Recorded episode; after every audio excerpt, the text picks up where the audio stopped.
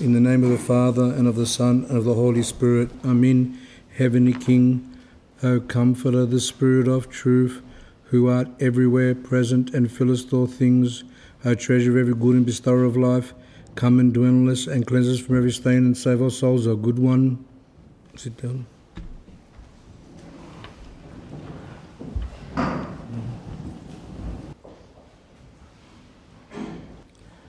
After people started listening to the last talk, number 70, on the upbringing of children, I have received some feedback, and all of it was very positive, and people said that it helped them quite a lot. So, obviously, today we're going to do part two. One of the emails that I received, the person wrote the following He says, I have concerns about raising children in our times any light you can shed on these matters, either to me or in the future talk, will be very much appreciated. And his question is a question a lot of parents ask. It's difficult to bring up children in our times because everything's just so bad. Others who are thinking to get married, maybe they think, is there any point because you can't bring up children in our times? And um, comments like that and some of you might have had it, but a lot of people do have it. So, what I answered him, I didn't answer in my own words, I answered him in the words of St. Paisios, who actually was asked that same thing. I'm going to read it to you, and we're going to see how we should think. Should we think like that? Because there's a lot of sin, there's a lot of uh, bad things happening in the world. What's the point of bringing up children? There might be a nuclear war, there's this, there's that children on drugs. So that question does arise. So let's see what he says. He says, Elder, in the book, by the way, in his book, they usually say Yerunda, that's a Greek word, but I'll just say elder so everyone can understand.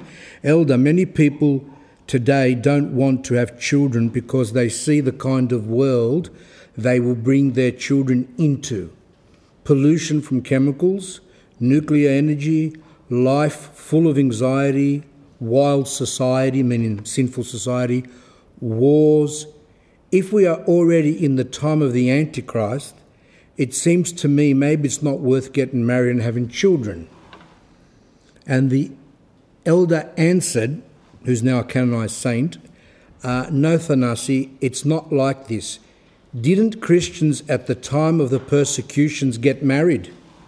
He means the Christians of the first centuries, 2,000 years ago. As you know, Christianity was persecuted for the first 300 years by the Roman Empire. And if you're a Christian, pretty much it meant you're going to be killed, you, your children.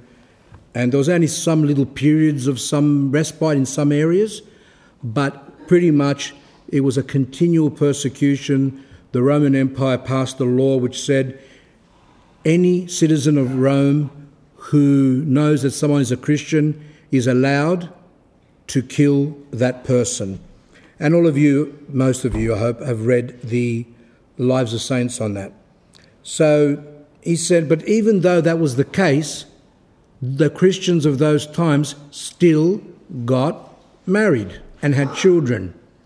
And the same happened when a lot of the areas of the Roman Empire that was under the Byzantine Empire, later on fell under the Arabs. And the Arabs would treat the Orthodox not very good. And even so, Orthodox Christians were still getting married and having children. And then we also had the time of the, uh, under the Turks. Many parts of Greece were under the Turks for 400 years. Others in the north, towards Serbia and all those other countries, 500 years. And, and in um, Turkey, Asia Minor, and those areas where there was Greeks living, after the fall of Constantinople, they lived under the Turks in horrible conditions for centuries. Most of them, I think, left around the 1950s, 1960s. But up to that time, they lived in those difficult times. They still got married, they still had children. And he says um, they married and had children.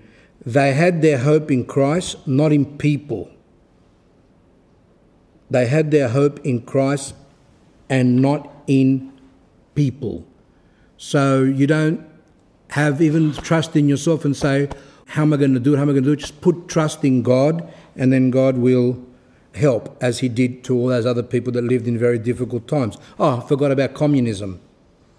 Communism in most countries, they pretty much ruled for some for 50 years, some for 70 years or so more.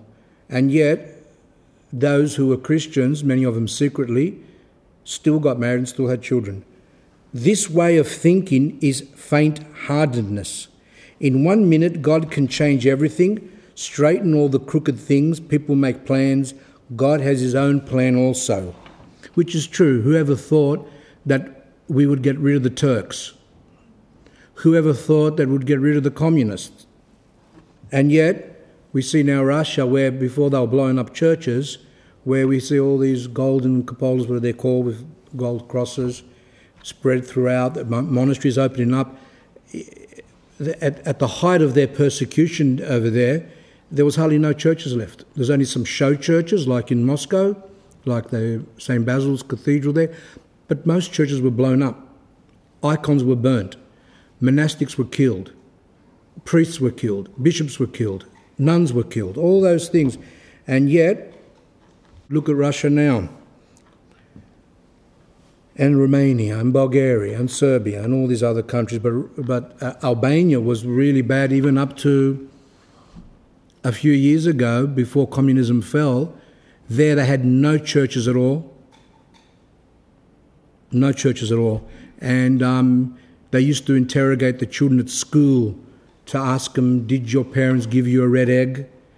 Did your parents sing some things, and they used to try and trick the children. They say, "Yeah, yeah, we got some red eggs." Then the Albanians would know that they were celebrating Christianity, and then they would take the children away from them, and maybe even kill the parents. So these are very difficult times, and yet now Christianity is free in Albania. The only respite the Albanians used, the, the Greeks that were living there would get, is that the parts of Greece which bordered on Albania, where they had a big electric wire fence, the Albanians, so that the Greeks can't escape, the Orthodox people there.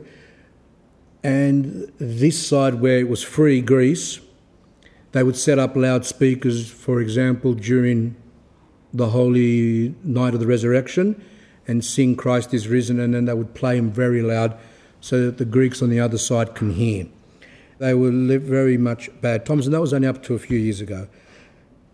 If you only knew how many times the devil wrapped the earth in his tail so as to destroy it, but God doesn't allow him. He ruins his plans. The evil that the devil goes to do, God uses and produces great good. Don't worry. If the devil was given power by God, he would destroy the earth. And he does do a lot of damage or with God's permission, for whatever reason God chooses. It could be because of our sins, it could be also to bring good out of it. Now, what do I mean by that? Well, I just told you before how many saints were produced during the Turkish times? How many saints did the church produce during communist times? Thousands and thousands of saints. like 9 11, for example. That was evil. They knocked down the towers. And yet, out of that evil came good. What was the good?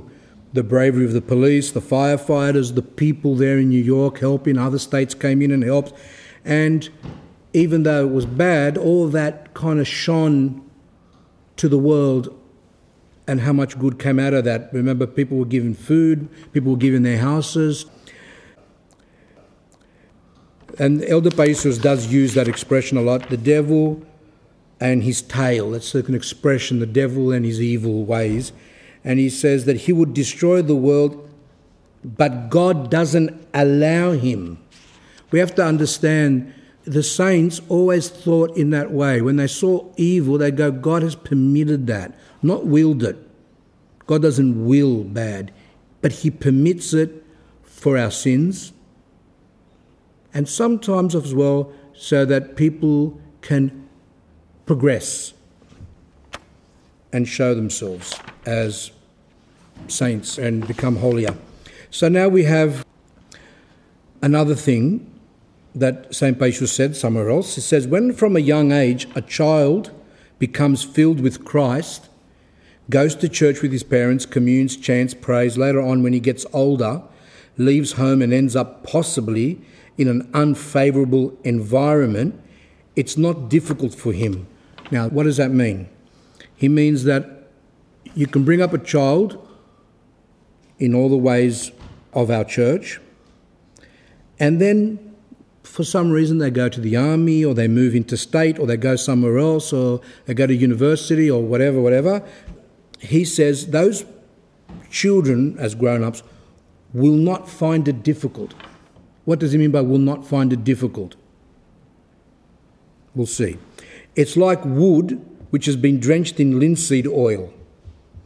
You know, the floorboards, they use linseed oil and it becomes waterproof so the wood doesn't rot.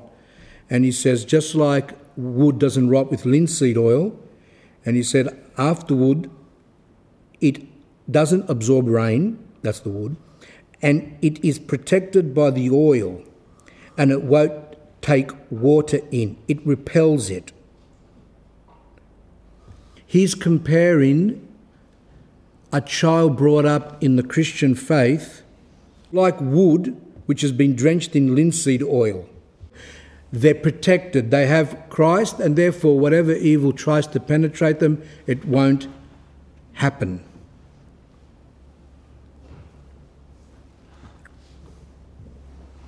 Unfortunately, today, not many children are brought up properly in the church.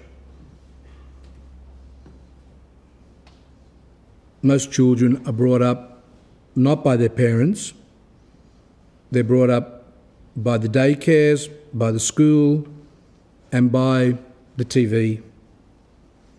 They have more influence on the children than the parents.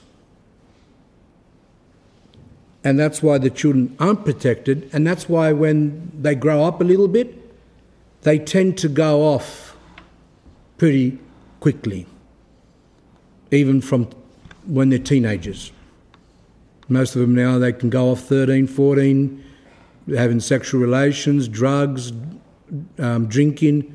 This is all from very young age now. Why? Because they don't have, as St. Paisios says, they don't have Christ in them. They're not protected. Now I'm going to read you something from St. Porphyrios, because this talk's based on the teachings of St. Porphyrios and St. Paisios, like we did in Talk 70. Some people make the mistake of saying, since the parents are religious, that means spiritual, and pray, meditate on Holy Scripture and bring up their children in the discipline and instruction of the Lord, it is natural that they will become good children. But nevertheless, we see the very opposite result on account of coercion. He's saying that people logically think, okay, those kids, they've been brought up by parents who go to church, they read the Bible, and their children have been brought up in some Christian way. And therefore, those children should come out good. But St. Porphyrios says, we see the very opposite result. In other words, those kids don't come out good. The question is why? Why don't they come out good? If they're brought up, well, in the first part, St. Paisios says if they're brought up in the church, then they're protected, like wood that's been treated with linseed oil. But he, St. Porphyrios says they've been brought up in the church, but they go off. Does that mean that St. Porphyrios and St. Paisios don't agree? You see, when people don't know how to read things, they can say, oh, that's confusing because that saint's saying that. If they're brought up in the church, they should be good. But we missed the one word at the end of the sentence. But nevertheless, we see the very opposite result on account of coercion. Saint Porphyrios was against children being forced to be religious. And that's very important. And Elder Baisio says the same thing, but he might say that somewhere else. He, St. Baisio is saying, in general, if you bring up your children properly in the church, they'll be protected, they'll be good. But St. Porphyrios is saying that they don't turn out good if you bring them up in the church, if you force them. And that is going to be, hopefully, God willing, the next talk, part three, where I'm going to speak a lot about that, but I'm not going to focus on that tonight because I've got another theme I want to get through. But it's good for you to remember. And you can see children who have been forced, they're not free. They hate going to church, they don't like praying, they don't like reading because the whole upbringing was all forced.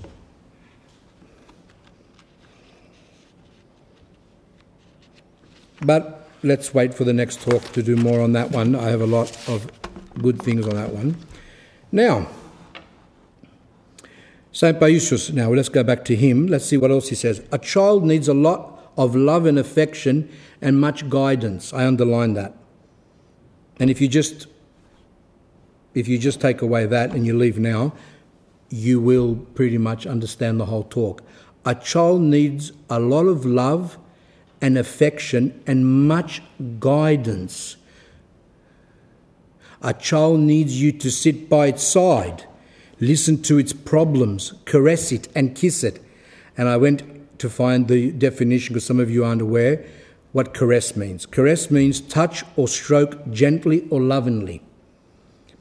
And the thesaurus, which gives you different words, it says that caress can be stroke, touch, pat, embrace, hug, cuddle, kiss. So, I'll read it again. A child needs you to sit by its side, listen to its problems, caress it, and kiss it. Now, I have to say, and I don't mean to be negative, hardly no one does that. Hardly no one does that. Hardly no one really sits and listens to their children listens to their problems. And then you wonder, oh, my daughter's now 15 or 16 and she doesn't come to me with her problems. Well, did you listen to her problems when she was one year old, two year old, three year old, four year old? Did you speak to them? Did you speak to the boy? What did those children do when they had problems? How did they work them out? If you didn't speak to them, then how did they work out the problems? They didn't. They just went inside themselves and kept it all inside of them, and nothing was worked out. And I gave you an example once years ago, um, and you see it all the time. You see children as they're growing up, they might have a certain fear. So, for example, one day I was walking with a family, and some um, hoodlums there they stole a car and they set it alight and it went on fire. And the child that was there saw that, the child was only, what, five, six years old, saw that and he started crying because he's never seen that before. What those parents did was usually nothing, or they might just pat on the head and that's about it. But they don't explain to the child, okay, look, that's some bad people, they set it alight, don't worry about it, the fire people are going to come, the police are going to, and you settle the child down and it begins to understand. So it begins to un- learn skills of how to resolve anxiety, fear in themselves. But no one sits down hardly with them, so they don't know how to resolve problems, how they should feel, and so, therefore, their emotions are all over the place, they're all distorted, and we see the mess of today. And that's why some of you might be surprised. What's a saint doing speaking about these things? I thought the church was to do with baptism or going to church for a marriage. People have no idea what the church is. They just think it's those it's coming to church now and then for someone's baptism or for a wedding. Maybe you go on Easter to commune when they, they don't even confess, and things like that. They've got no idea.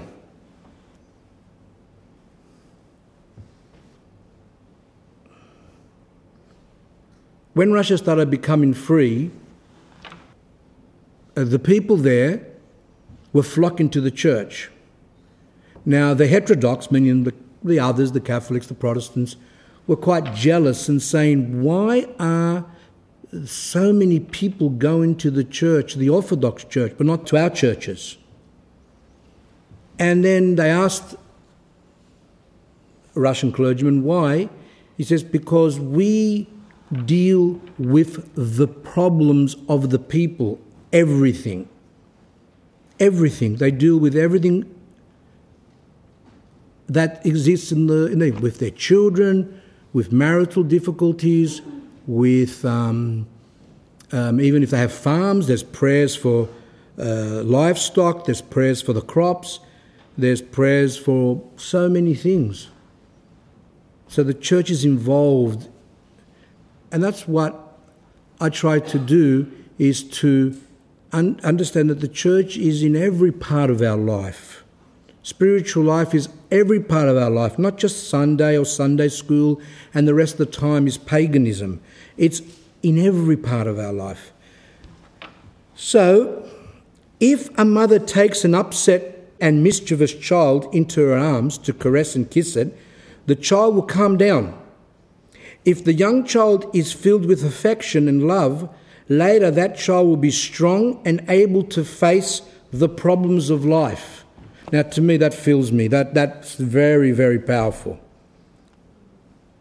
When the child is mischievous or in fear, has anxiety, etc., all the mother, didn't say the father, by the way, all the mother has to do is to hold the child, caress it, kiss it, and if it's a bit older, talk to the child. And then the child, he said, will calm down. And if the young child is filled with affection and love, later that child will be strong and able to face the problems of life. So today, do we see people facing the problems of life? No. Then what does that mean? Mathematical. If A equals B, B equals C, etc., A equals C. So what's the um, thing?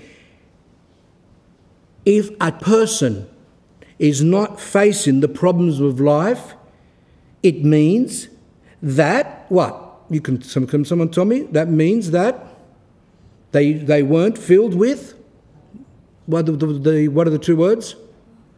Love and affection. That's the answer. Love and affection. The problem is what is love? What is the proper love? Because some people think buying their children video games is love, but we'll go into that later on. But let's just stick here. The love and affection, and it will make that child strong and be able to face the problems. Now, I'm going to ask a question and then we'll answer it more towards the end. When a child is at daycare or goes to school early, because you, can you can send them in four years old now, then they're upset. They got fear, they got anxiety, or something happens. Who's going to caress and kiss it? Who's going to sit down with that child, listen to that child, try to help that child? The teacher, some will say. But the teacher has 30 students. How's she going to do that? 21, 21, 22, I don't know how many they've got now. Used to be 30. Back in my days, I think it was even 40. So, how are they going to do that? Oh, and by the way, it's against the law. Not, they're not even allowed to touch the children anymore because they'll, they'll be looked at as child molesters. So, um, and there's some truth to that, but teachers are scared. One teacher told me, she's got older children, that sometimes they have, uh, especially when they come from overseas, and they've got a lot of anxiety and fear. They're in this school for the first time, and she can tell that they're very nervous. Sometimes she just goes, you know, near the child and might just put her hand on the on the shoulder and she says that they just melt and they calm down. Just the hand on the shoulder. Even though it's dangerous because you could get in trouble.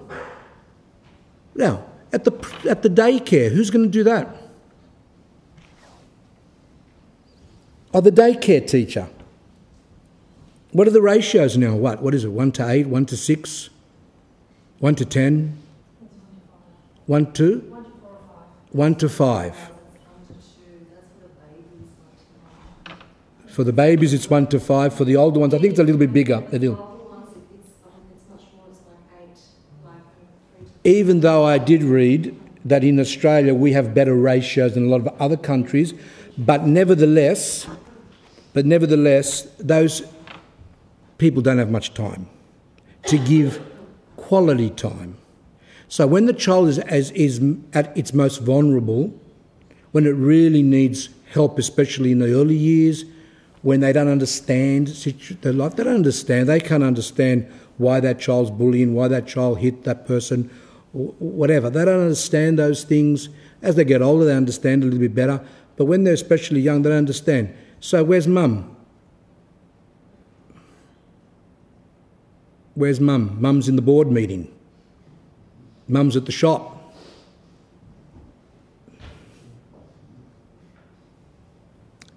And those children not having their needs met. It goes on. Today, however, most children get to see their parents for just a little bit of at night and don't get enough parental love. A lot of parents who are teachers or doctors and work mostly with children give their affection to other people's children, so when they return home, they're so worn out that they have no tenderness left for their own children. They are just too tired. The battery has run out. He specifically picks the teacher and a doctor because they deal with children. And a lot of say a lot of women are teachers, especially primary school. Most elementary school, primary school teachers are women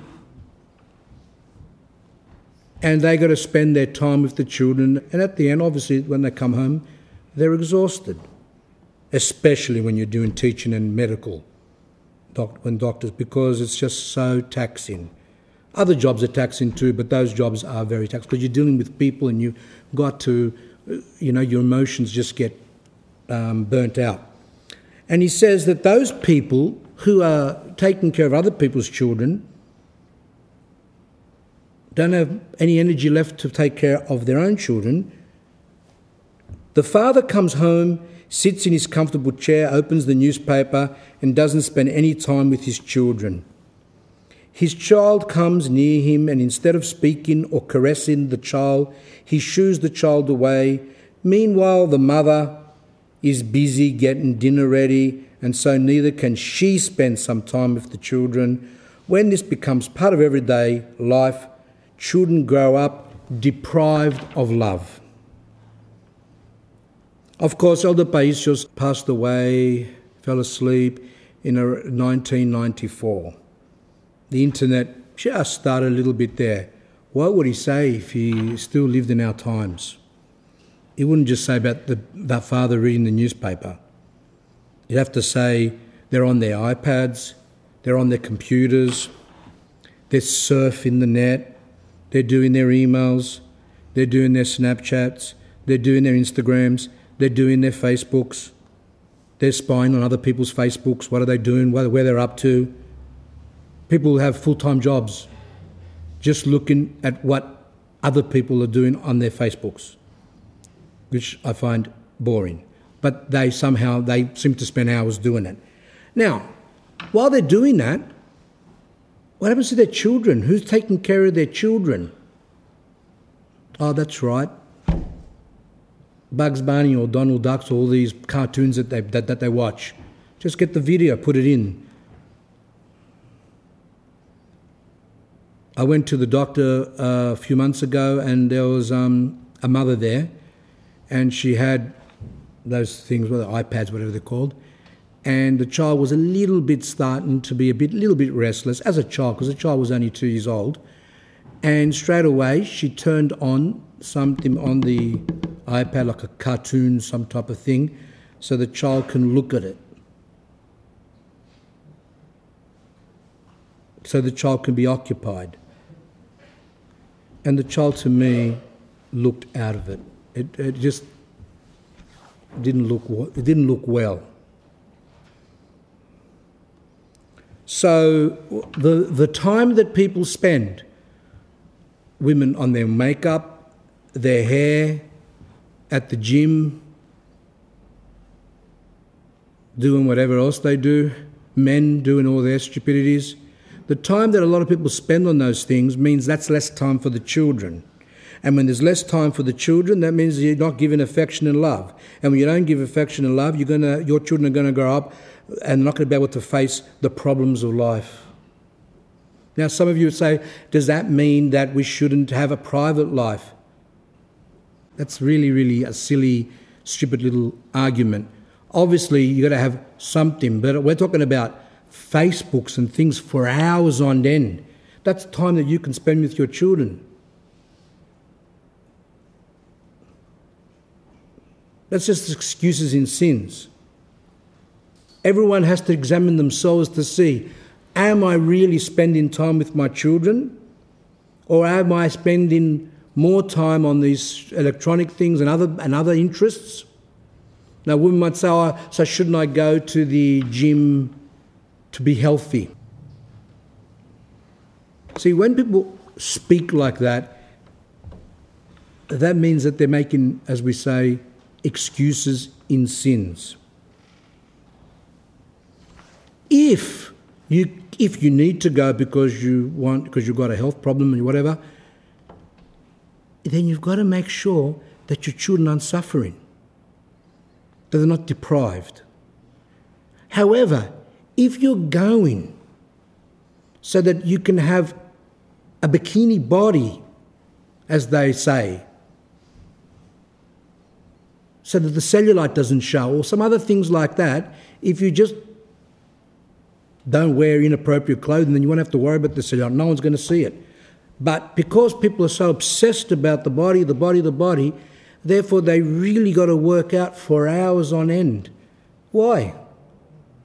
So let's just say it works. Most of the time it doesn't work because at the end, once they stop it, then they become um, bloated. They become like they're elephants or something. And like diets, exercise, they really put their whole heart into it. But when they stop, they blow up.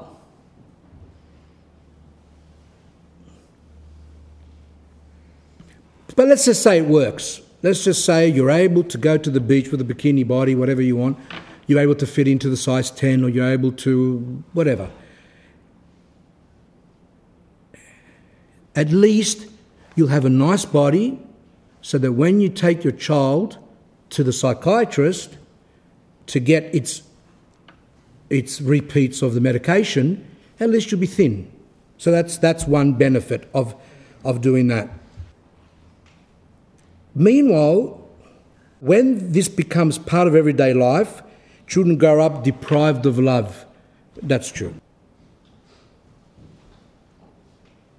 So, here, the elder obviously is speaking more of the man working and the woman probably being a stay, stay at home, could be, or maybe it was a working mother. But um, if one of the parents was at home, the mother preferably, because that's, as we'll, know, we'll notice later on, that's the most important person in the child's life, which even research say, you know, people that don't even believe in God. Uh, imagine what would happen to the children who have both parents working. Now, what I read so far, pretty much, except for the part about the spiritual, this what I just read now about showing children love and affection, you could even write that in a secular book, not a spiritual book, and people would get benefit from that. People don't even go to church. It's just common, just that's applicable to us, someone who's orthodox or someone who's not. And that's what a lot of people are saying now love, affection, show love to your children, this and that, yeah, whatever. So you'd probably read something similar like that, maybe in a magazine. Ex- except for you won't read in the magazine any reference negative to women who take their children to childcare. They somehow do it in a way, but we'll read that later on. Now, here's an example a family with, say, three children. The first one is very disturbed. The second one is disturbed but less disturbed. The third one is disturbed but even less disturbed than the The second one, so we have three children that are pretty much disturbed. The first one is not close to the parents at all. The second one is not close to the parents, but a little bit closer to the mother. We'll go up, have a little hug now and then, maybe open up at times, but still very closed. And the third one is closer to the mother.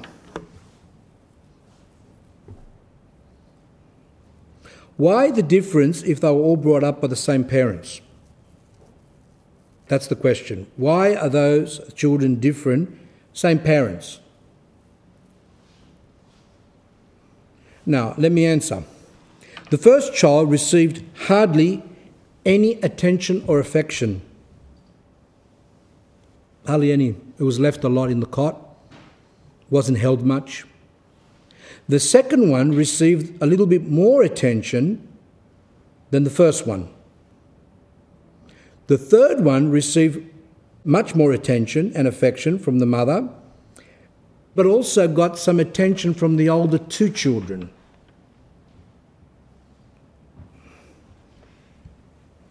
Now, I remember the mother ringing me up about the second child, and she said, I'm suffering. I go, What's wrong? I can't put him down. He has to be on me continually. I have to have him on the, on the harness continually. I have to wash the dishes. It's, it's on me, continually on me. And I said to her, I feel for you because she says, My back's hurting and I'm suffering.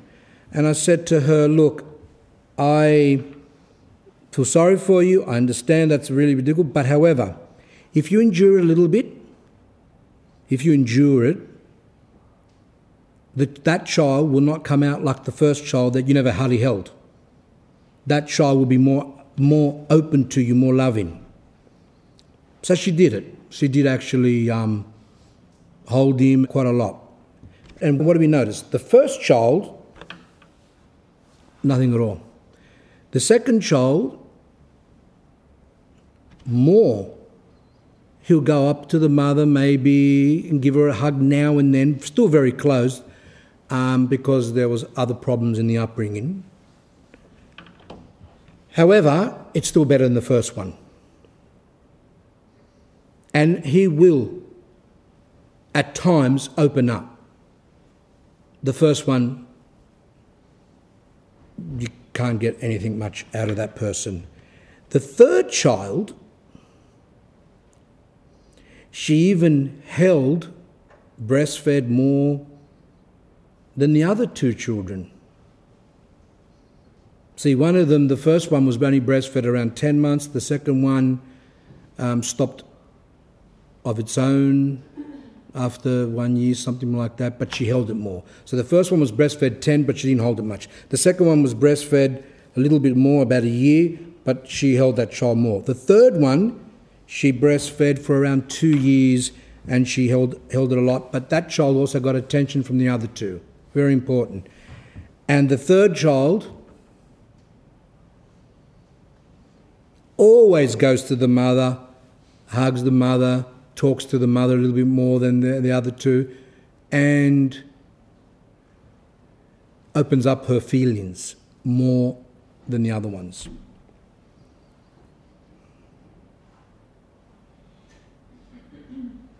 Now, in today's world, they say, oh, that's anecdotal, that's just, there's no scientific evidence. That's the famous words now. There's no scientific evidence, so you cannot make a conclusion from that that it's because of that. Now, what do we answer to that? Well, personally, for me, I don't really care. I'm not going to sit down with a Bunsen burner and some beaker test tubes and start doing experiments to prove the theory. By the way, now things are changing, and there are a lot of scientists, a lot of psychologists, doctors who are doing research. And they're coming up with the pretty much the same thing of what I just said.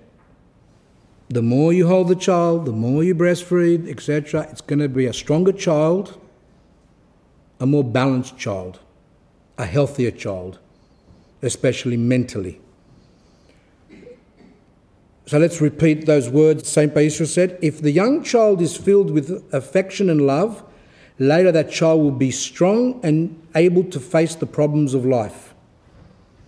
Keep that in your mind all the time. Very important. Now, from the last talk, I'm going to read some parts and I'll summarize a few things what I said. St. Paisios. Parents don't treat their children with affection and love, and this is why they may have psychological problems later and when he says that, he means also emotional problems.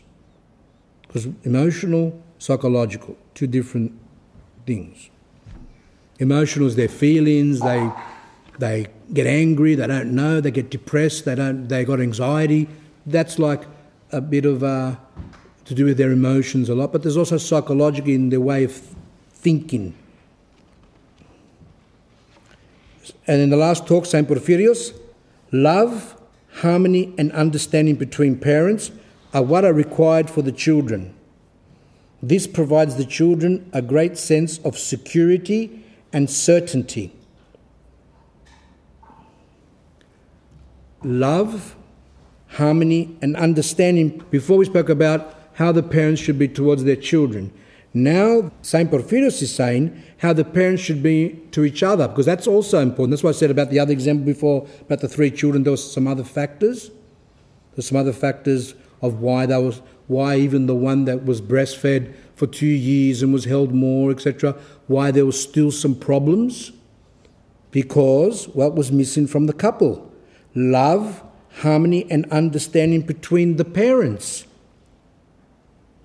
And when you've got parents who are shown love and affection to their children, especially the mother in the first years, and the parents have love, harmony, and understanding between themselves, then you've got the full recipe for success, both uh, in a worldly sense and in a spiritual sense. Now, what does St. Porphyrios mean when he says that when parents have love, harmony, and understanding, this provides the children a great sense of security and certainty? Security means they feel safe. Certainty, they have trust. They haven't got this anxiety, this continual anxiety, what's going to happen?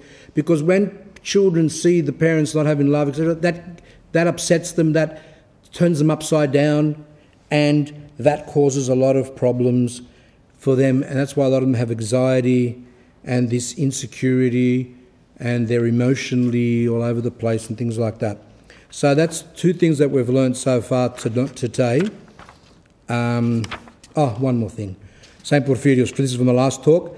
The behaviour of the children is directly related to the state of the parents. We, we did a lot of that in the last talk, talk 70. A child's behaviour is related directly to the state of the parents. When the children are hurt by the bad behaviour of the parents towards each other, they lose the strength and desire to progress in their lives.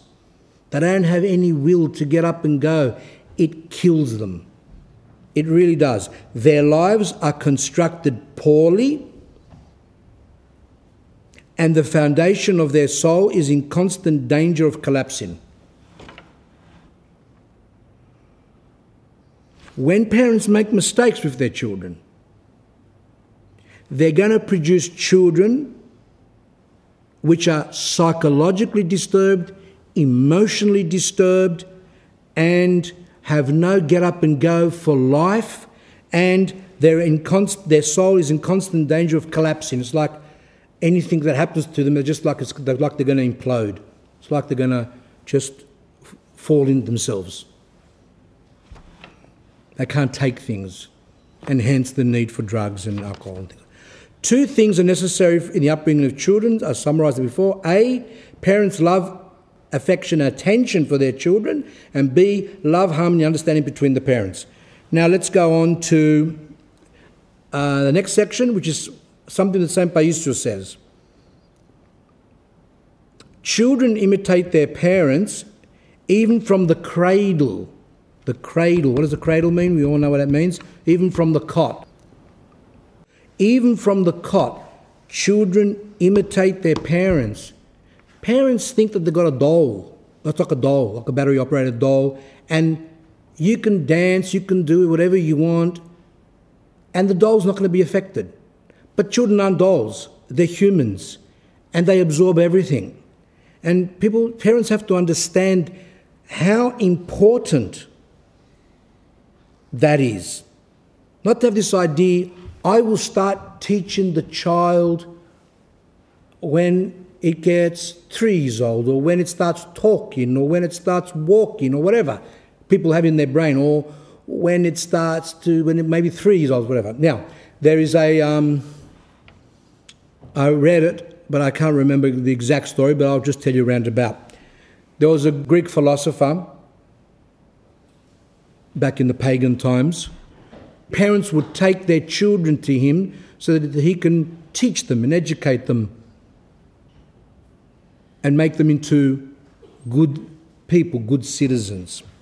So a father came with his son and said to the teacher, the great, the great philosopher, Teacher, I have my son, and I want you to take him under your wings and make him, you know, like wise and virtuous and things like that.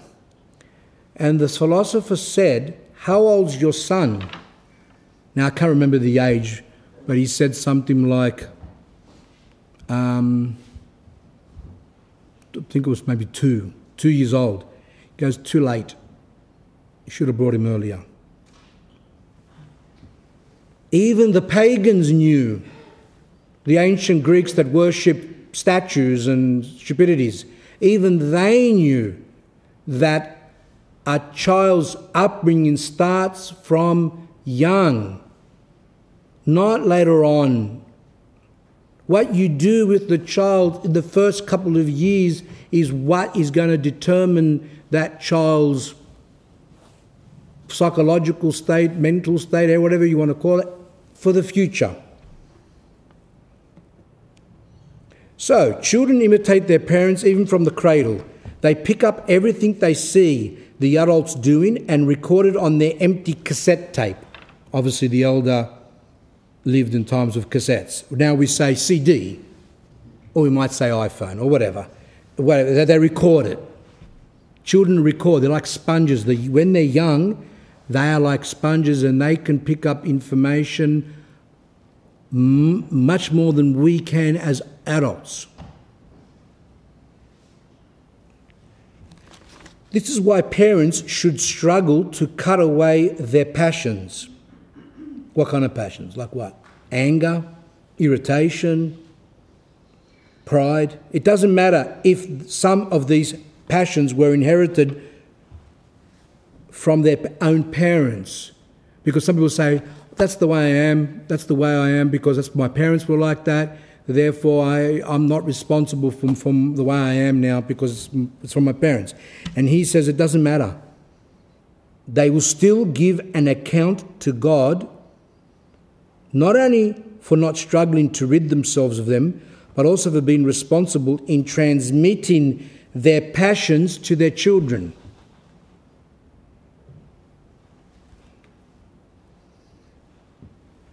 very important. Give an account. We don't, we don't hear that much. Even the priests, a lot of times, they don't use those words. Uncomfortable makes people upset. Oh, that means there's a judgment. We can't say that to the people. We've got to say nice things. Like nice things, flowers and things that are nice, you know, very nice. Because we live in a very sensitive world now, so we're not allowed to say anything negative. Even though the films that they've produced are horrible and disgusting and scary or whatever. They don't worry about that, but they've got to make sure that people who are responsible for children, which means their parents firstly, that people like priests who are responsible to educate the parents so as to know how to bring up their children, we can't say things that are uncomfortable. But the thing is, whether we want to believe it or not, all of us, all of us, including myself, all of us will have to give an account to God on the last judgment for our actions.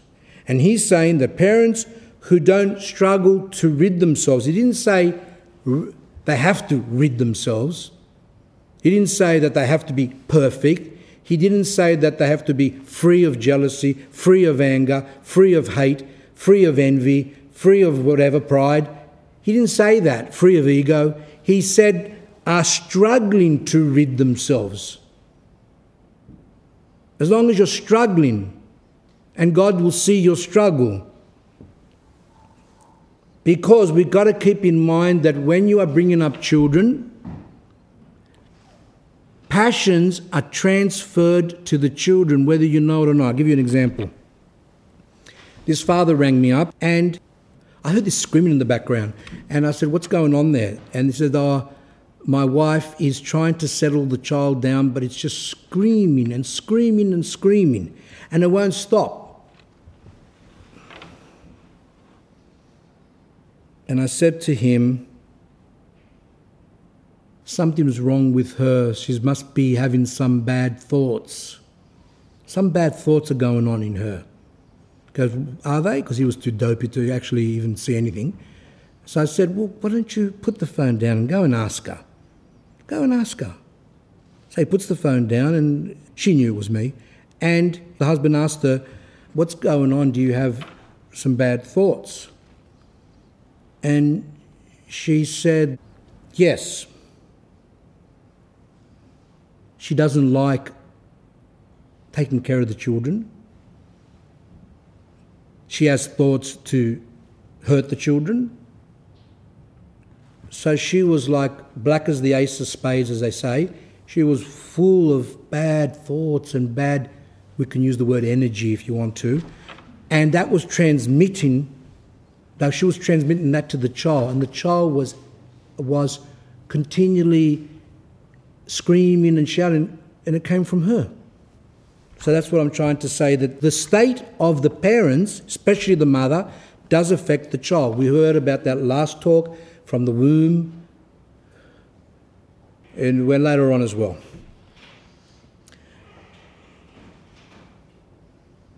Now, let's stop there.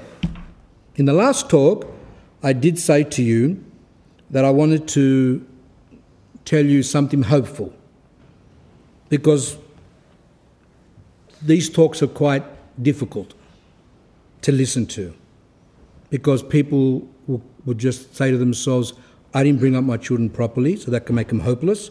But also, there are people here who are now adults who know that they weren't brought up properly and that their current problems is as a result of their upbringing. Their psychological problems, whatever problems they've got, a lot of them comes from the way they were brought up. So those people can have maybe anger, can have despair, and the parents can become despairish and say, I've made mistakes, what's going to happen to me? Um, I've made big, big mistakes. I didn't bring up my child. I had my child in front of the TV from young. I took my child to childcare. I did this, I did that. There's a lot of things, and people can become hopeless. And I promised in the last talk I was going to go through that, but I got sick in the last talk, and uh, I had to abruptly end the talk. So I was going to do this at the end. But knowing me, because I talk too much, I probably might not even get to it again. So I said, no, I'm going to put in now. I'm going to put it in now.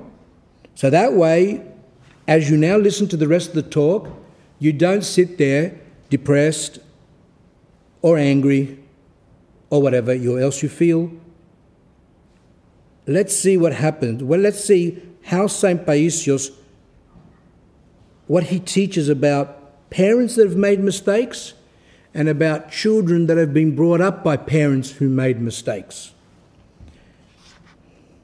So he was asked the question about that, and he says children pay for the mistakes their parents make. That's a spiritual law. I know it doesn't sound nice, but it's a spiritual law. The sins of the parents do affect the children. Elder Ephraim, who has established 18 monasteries in Canada and America, and that's not including the ones that he revitalised in Manathos, Athos, I think there's four, and there's others, I think women monasteries in Greece. He's still alive. He's a spiritual child of Elder Joseph the Hesychast. quite sick now, so he's not seen many people. But one priest went and saw him when he was still, a, you know, not bad. And the elder, who's a very holy man, said to the priest in an agitated way, he goes, Father, you have to educate the people. You've got to tell them. You have to tell them. You have to tell them. The priest says, What do I have to tell them? You have to tell them the reason for their marital problems and the reason for their children having disasters in their lives. You've got to explain to them what it is. And he says, Well, what is it, elder? What, what should I say? He says, You've got to tell them that the sins that they are committing are affecting their marriage and affecting their children. In particular, he said, the sins of sodomy. He specifically actually said that the sins of sodomy. You need to tell them because what's happening is that the, the priests of those monasteries are noticing more and more that people are coming to the monasteries and confessing those particular sins. Those particular sins were practiced by few back in the old days, but because now it's in the magazines, etc., and I have to be specific because you know people might not understand what sodomy means. Some people believe sodomy only means anal sex, but it doesn't. Sodomy means oral and anal sex. It's both. That's why in America, I think the same thing here, but the old, they're, pretty much wiping all those laws off the books. But it was against the law for that to happen, even between husband and wife. And even oral sex was termed as sodomy. That's why there's no specific mention of it. That's why that stupid priest that I read to you somewhere back in Talk 54, 55, around there, when I read to you from a blog that some woman wrote to this priest on a website, Dear Father, it's called or something. So someone wrote and said, Is oral sex a sin? And he says, Oh, there's no canon, there's no nothing to say that is, as long as you're comfortable. What a stupid demonic man. He doesn't even know. He doesn't know. Anyway, the point is that that sin, which is done whatever two ways there, is causing a lot of problems. It is abominable. And people don't know this, and I'm just going to touch on it quickly that people think that that sin between two men is worse. No, no, no. No, the canons say that if two men engage in those sins, they are given three years with no communion. If a husband, an Orthodox husband, does those things with an Orthodox wife, they're given eight years not to commune. Eight years. People don't know that. They go, oh no, it's only when the homosexuals do it. That's when it's a sin. Yeah, it's a sin, but not as big as when a husband and wife does it. And that's eight years, strictly speaking. They don't stick to those number of years now, they do less. But it's just, oh, I brought it up too so you can understand how serious that sin is, and, and people need to confess and fix that situation up if they want blessings for their marriage. You know, I I pretty much, when couples are at odds with each other, a lot of times all you've got to do is ask and say, Do you do those things? And pretty much they do. And I said, That's the reason why your marriage is coming apart. God's grace leaves the marriage, leaves the family when sins like that, just like magic. That's also very bad. So are those sins. So I explained that none, of you can get scandalized because it's all over the news, it's all over the TV now. It's all like uh, easy. St. Paul would say they didn't want to speak about those things because it was horrible. But those things are like a dime a dozen now, and everyone says it's everywhere. So no one's going to be defiled. But at least you know the truth. Children pay, says Elder Paisios, for the mistakes their parents make. Some parents destroy their children, but God is not unjust. Now we come to the hopeful part.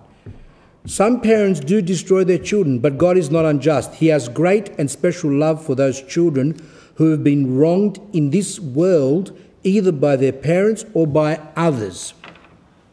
So, children that are innocent, who are brought up by parents who did a very bad job, They weren't given the opportunities, the proper opportunities to be brought up in a Christian manner properly or whatever.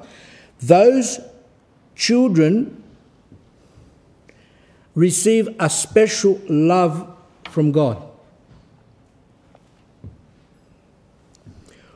When parents are the reason why children take the wrong path in life, God will not abandon those children, for they are entitled to divine help.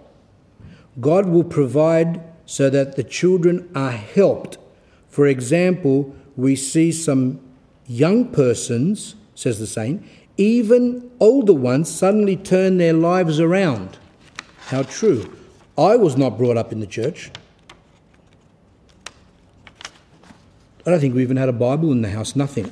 The only thing that I got close to the church was on Saturday, my mother would light the oil lamp every Saturday night, and she would sense the house in which I used to do the, she used to come and do the censer in front of me, and I did the cross. As I grew up older, I said, I'm not doing it. Because later on you become possessed, you see, so you're not going to do things like that. So we weren't brought up, many of you weren't brought up, and we see so many people coming back to the church from families where they weren't even brought up at all in orthodoxy. I remember a certain case, says the saint. There was a family with two children, a boy and a girl. The father, the mother, and the daughter were atheists, probably Orthodox. He, he doesn't say this, but from what, I, from what I can work out, probably Orthodox externally, but in reality, atheists. The son at first got involved with Marxism, which is the opposite of capitalism, like Marx, the one who started this communism and all that. It's a political ideology. He wasn't comforted there, so he tried Hinduism. You see, the soul always craves, always desires spiritual. And that's why people always seek the spiritual things. Just about everyone will always seek spiritual, whether it's spirituality in occultism, whether it's spirituality in some heresy, whether it's spirituality in Hinduism or spirituality in Eastern religions and things like that. It's spiritual. So the child, as he grew, he was obviously older, he saw that this political movement and theory or whatever ideology wasn't satisfying his soul. So did he come to orthodoxy? No, because his parents didn't bring him up in orthodoxy. So he went to what he kind of what was around. Maybe some friends gave him a book. So he tried Hinduism, but he wasn't comforted there either, and he came to the holy mountain. He came often to my Kalivi, which is where the house in which Elder Paisios used to live, and he also went to other Kelia, which means other houses around Mount Athos, and spoke to holy, you know, spiritual fathers. Throughout this time, his parents kept saying, My Christ, my Panagia, Panagia is Greek for the Mother of God, protect our child. All of a sudden, now the parents, who I said I thought they were probably Orthodox, turned to the church when they saw their child lost and and um, wandering around and things like that. So maybe they didn't even know that he went to Mount Athos. Maybe he was just missing. They don't know where he was. My Christ, my Panagia, protect our child. After staying at Mount Athos for some time and having recovered a bit, recovered a bit meaning from his um, spiritual sickness, because when you delve in these things, it really makes you, it really takes a lot out of you and became spiritually strong, he returned home. He was not suited to the monastic life. So the boy, or the man, whatever he was, he tried to become a monk, but he wasn't suited for that. But he did become spiritually stronger. He became orthodox, one can say. And he helped both his parents spiritually. So he changed, but he also helped his parents to become more in the Orthodox Church, even though, you see, parents can be hardly go to church if they go at all and things like. And they can still maybe say, oh, you know, Mother of God, please. or Maybe little things like but they're not really living church lives. So um, these parents were starting a little bit to change, but then when this boy changed, then they changed even more. He helped them. He brought from Mount Athos the holiness of Mount Athos back to his family. And that happens a lot. A lot.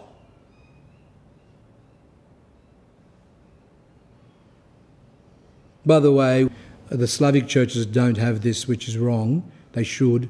But the proper practice is when someone has joined to another religion, whether it's Catholicism, whether it's some Protestants, whether it's um, Hinduism, etc., when they return to the church, the rule is that they need to be chrismated. You know, when the baby gets baptized, they get immersed three times. Then after that, the priest anoints them with the myrrh. They're chrismated. So um, they need to be chrismated to receive the gifts of the Holy Spirit, which they lost by joining these heretical or other groups like that. But the Russians, Serbs, I think a lot of, they don't understand that. But if you read the lives of saints, and Elder Paisios, I've even found a section where he says that if they've left the church and they've gone to the other places, they need to be chrismated. They need to be joined to the church again.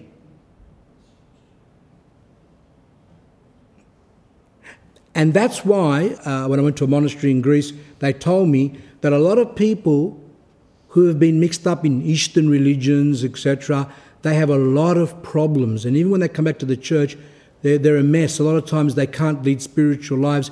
And they said those people need to be chrismated. And you see the ones who were in Turkish times, if they left the church and became Muslims, they were chrismated when they returned to the church. It's in all the lives of saints. But not only that, say a child was taken from its parent when it was young and it was forced to convert. The child didn't even know. He was baptized, but later on he became Muslim. When the child found out that he was Orthodox and he returned back to the church, doesn't matter that he willingly didn't become Muslim, the priests in those times would chrismate that child or that person. Now I see his father, the elder says, is the first to come to vigils, the church services. He reads in church, and at home he reads the Vespers, the Compline service, and the Paraklesis. Now this is God's providence at work. The devil tried to do harm to that family, but God turned things around and brought everybody into line. See what a disaster? And that's what we see today in a lot of families. Maybe some parents don't change, but, but kids change. Sometimes the kids don't change, but the parents change. Then the person asked him, What happened to the girl elder? The saint says, She too is coming around gradually, God provides opportunities.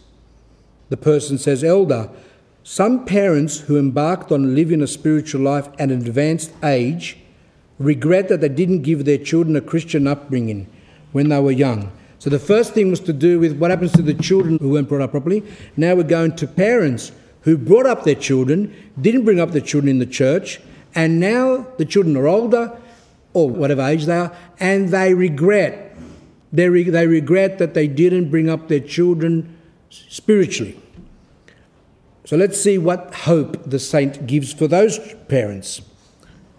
If they have true repentance and beg God to help their children, God will do something for them. What beautiful advice. Firstly, you can't just sit there and go, I didn't bring up my children, I made mistakes. That can turn you to hopelessness. That can become like where you just give up everything. No. The first thing you do is to repent. If they have true repentance, true repentance, and beg God and say, and, and say, God, please help my children. I didn't bring them up properly. I made a mistake. but now I know that you can help them. Please help them, protect them, bring them back, bring them to the church, etc. God will do something for them. He will throw them a lifesaver to help them escape the storm they're in. So, as a result of them not being brought up in the church, a lot of children are tossed to and fro from life, out of it, psychologically disturbed, maybe having bad marriages themselves. And he says that if you pray and show repentance, then God will throw those children, whatever age they are, a lifesaver, something to help them come back to Him, to God.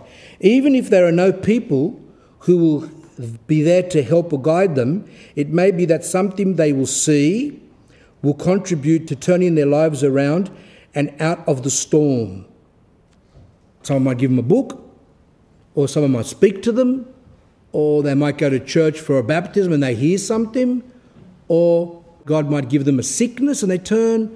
God might give them something happening to their children and they come back to the church.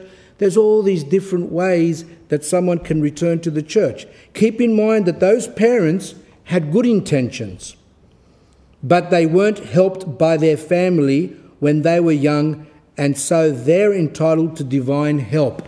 So, parents today who didn't bring up their children properly also were not brought up themselves properly. And St. Paisios is saying God will give his help to those parents because they weren't brought up properly and to their children who they made mistakes with. That's quite hopeful, isn't it? They had good intentions, meaning that parents in general want the best for their children. But, um, but ignorance, influence, makes these parents do the wrong things.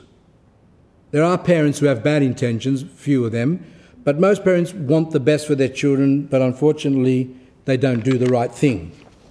Elder, the person said, some children live a spiritual life but encounter many difficulties caused by their indifferent parents. So there are children who could be older now who are living a church life, but their parents are completely cut off. And the saint says, just as he does for orphans, God shows more care for these children than he does for those whose parents live a spiritual life. So we've got two families. One family is spiritual, the other family is not. The spiritual family brought up their children properly. The non spiritual family, out of ignorance, whatever reason, didn't bring up their children properly.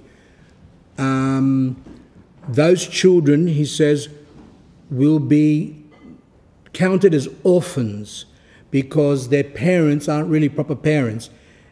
Just like we read in the Bible that God gives special care to orphans, He also will give special care to those whose parents are completely indifferent and don't care and against the church, etc.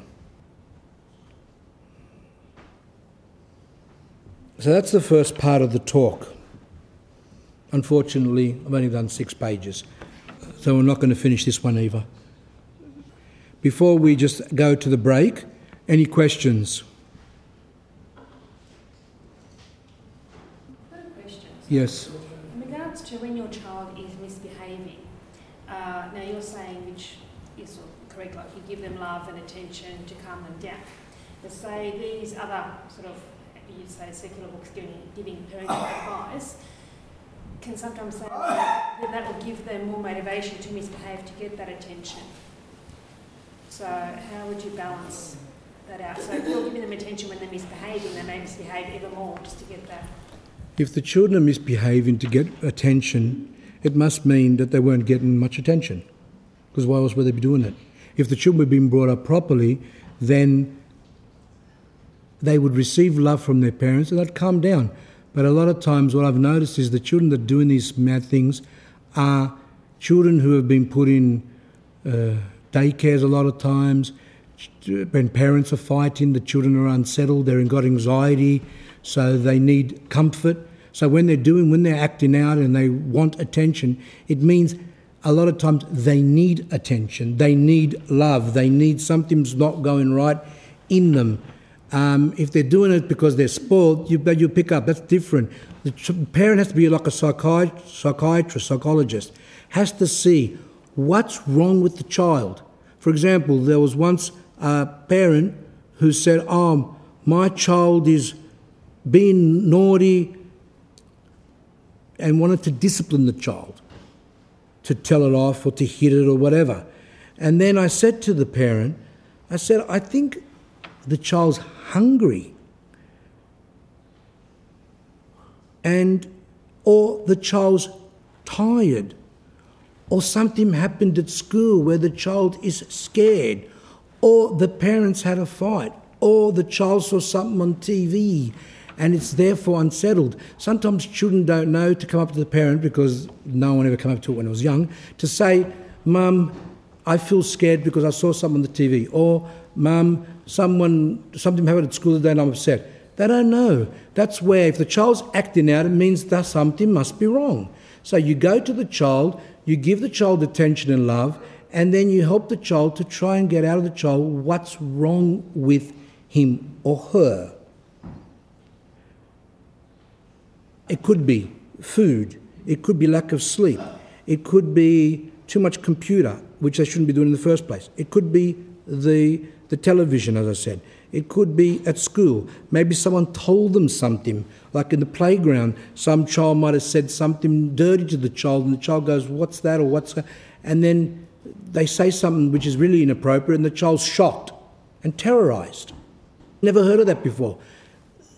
If the child's not used to coming back to the parent and opening up because the child was deprived of love, wasn't given much attention when it was young, then that child is just going to be all disturbed act crazy, and the parent's are going to say, oh, it's just acting out, it's spoiled. No, no, no. There's something wrong. And we have to examine and pray and show love to the child. Repent if you are guilty that you didn't bring up the child properly. You've got to repent over that. And God will enlighten you to know what's wrong with the child, or the child will open up somehow to find out the reason for that child acting out or why is it smashing things because it wants your attention. It's not normal. Is that any? Yes, Paul. Uh, Father, I was approached by a friend of mine who was very disturbed about his son's children not being baptised, and he wanted to uh, to insist on his son to get them baptised And he was asking me, how would I, how do you think I should be handling this? And I couldn't really give him an appropriate answer um, um, on what you're saying there. What would you do? So your friend's son is married and has children, and the children aren't baptized. Correct. And he asked you for your advice of what to do. Well, a lot of times those parents are not leading church lives at all. Now, there's a chance that it could be more of a disaster sometimes when they go and do mockery. Mockery means they are complete unbelievers, they baptize their child and they pollute the child with sins, etc., and the child can become worse. What I think is the parents need to repent for their mistakes for bringing up children that don't believe and to pray, repent to God, ask God for help to bring his, to bring his son and his wife to the church to become proper Orthodox and baptize the child. Sometimes these things where you've got godparents that are unbelievers, godparents that went to the to some satanic concert the night before and then they're going to be godparents. This is all mockery, and I think it just makes things worse. Now, Elder Paisios did say in one thing when someone asked him, Someone asked him, if the parents are not married, for example, and they want to baptize the child, should the child be allowed to be baptized? No priests say no because the parents aren't married. That's a condition. Uh, but he actually said, let the child be baptized because I think the elder looked at it as being the world is in a mess. Everything's a complete mess today. But if the parents want the child to be baptized, but they're not married, uh, at least the child to be uh, baptized, the child will get some benefit. But when there's total mockery, atheism, unbelief, etc., I think the parents need to repent first. Father, two other issues that arose from son's wife and her family are atheists. Mm. The other issue was he felt all he could do with his son was to ask him on his deathbed, on, on my friend's deathbed, that his son insist to get his children baptized. That was the answer he gave to me. I didn't quite get the last part where you said the who's who's who who were atheists. The uh, my friend, his son, married to the atheist family. So is the woman an atheist too? The woman's an atheist. That's funny that I said about atheism, isn't it? Without even knowing. But go. Yes. And, and my friend's solution to this was to, uh, he didn't want to cause a problem with that family. Loves his son very much and his grandchildren. But his solution was a deathbed solution. In other words, when he was dying, he say, say to his son, as a dying wish, I want my children baptized. Grandchildren, sorry, baptized. It might work, but still they have to repent for the mistakes. Everything starts from the repentance, and then God will then make things grow. If there's no repentance, then the thing's all upside down. Okay, now, yes, one last question. Um, Christmas, you were saying how children, when they grow up um, and they have psychological problems, um, what, what could you do to improve the situation of children with psychological problems that would help them because they didn't have good youth? Well, the saint answered that just now, where he said the parents first need to repent for their mistakes and ask God to help the children that were affected because of their ignorance, lack of care, whatever the thing is. That's the first step, as I said to Paul with that other thing. The repentance of the parents is important. After there's repentance, everything will start to fall in place, and God will see the repentance if it's sincere and will help those children now. Um, as I said, a lot of us, I was not brought up in the church. My parents made mistakes, obviously. So, um, but later on, I think my mother started to regret that she mucked things up and she realised that she made mistakes. And I think that has, uh, it's important then to help the children with their psychological problems, with their emotional problems. There's always special, as he said, they get divine help as long as the parents first repent. Okay, we have the break now.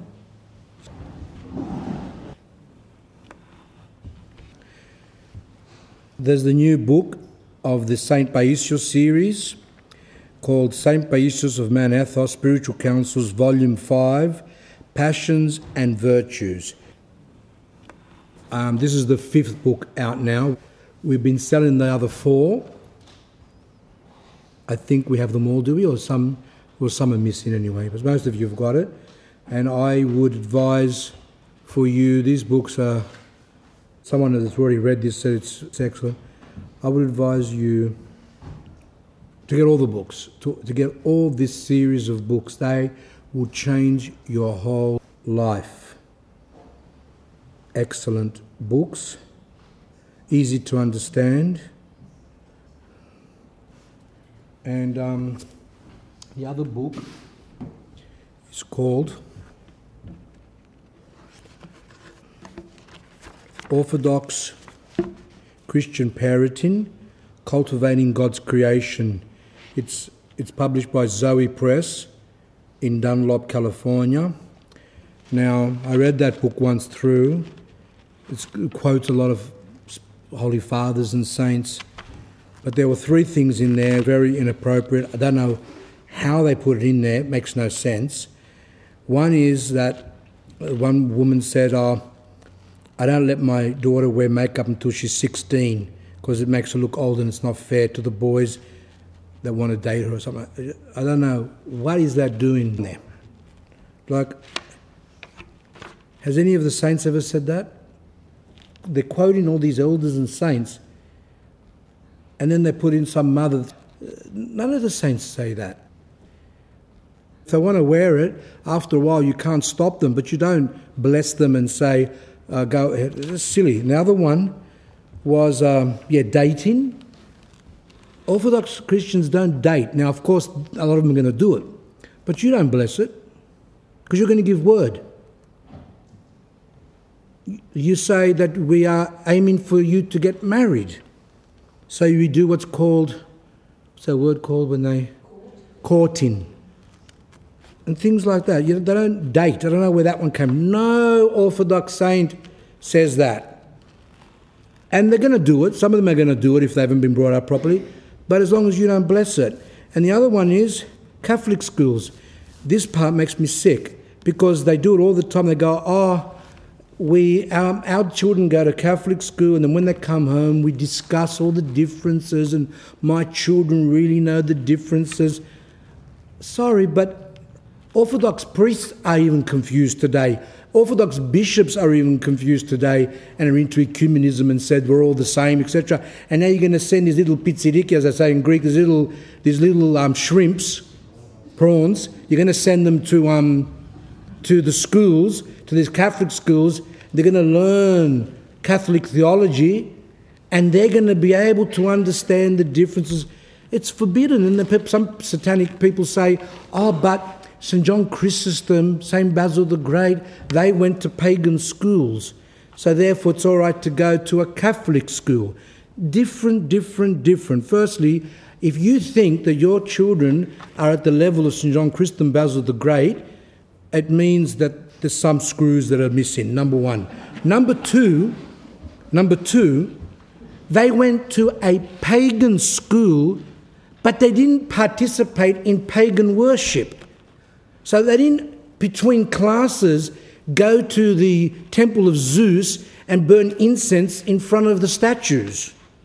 But in the Catholic school, you have to go to the church. You have to participate in their worship. And strictly speaking, those children who have participated, and some of them even communed accidentally, should be chrismated. That's not um, correct. Then you might say, oh, but the, but the public schools are bad. They teach about, about homosexuality, they teach about uh, whatever, transgenderism, and the Catholic schools don't. Now, the Catholic schools are a bit different. They molest you instead. Right? They're a little bit different. And yet people know about that, and yet they still send them. Anyway, it's like something's really, really wrong. I think some of their brains need the WD 40, whatever it's called, to, to, lub, to lubricate their brains. Something's not, not right there. Hmm. Let's start from the beginning.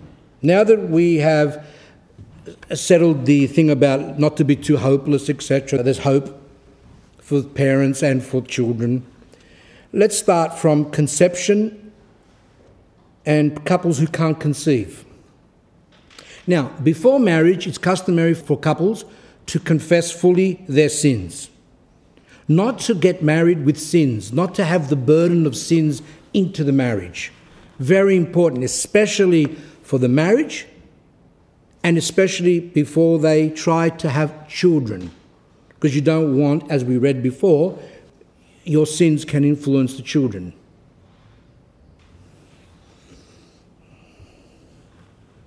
That's very important. Now, there are couples who can't have children, and that's more and more now.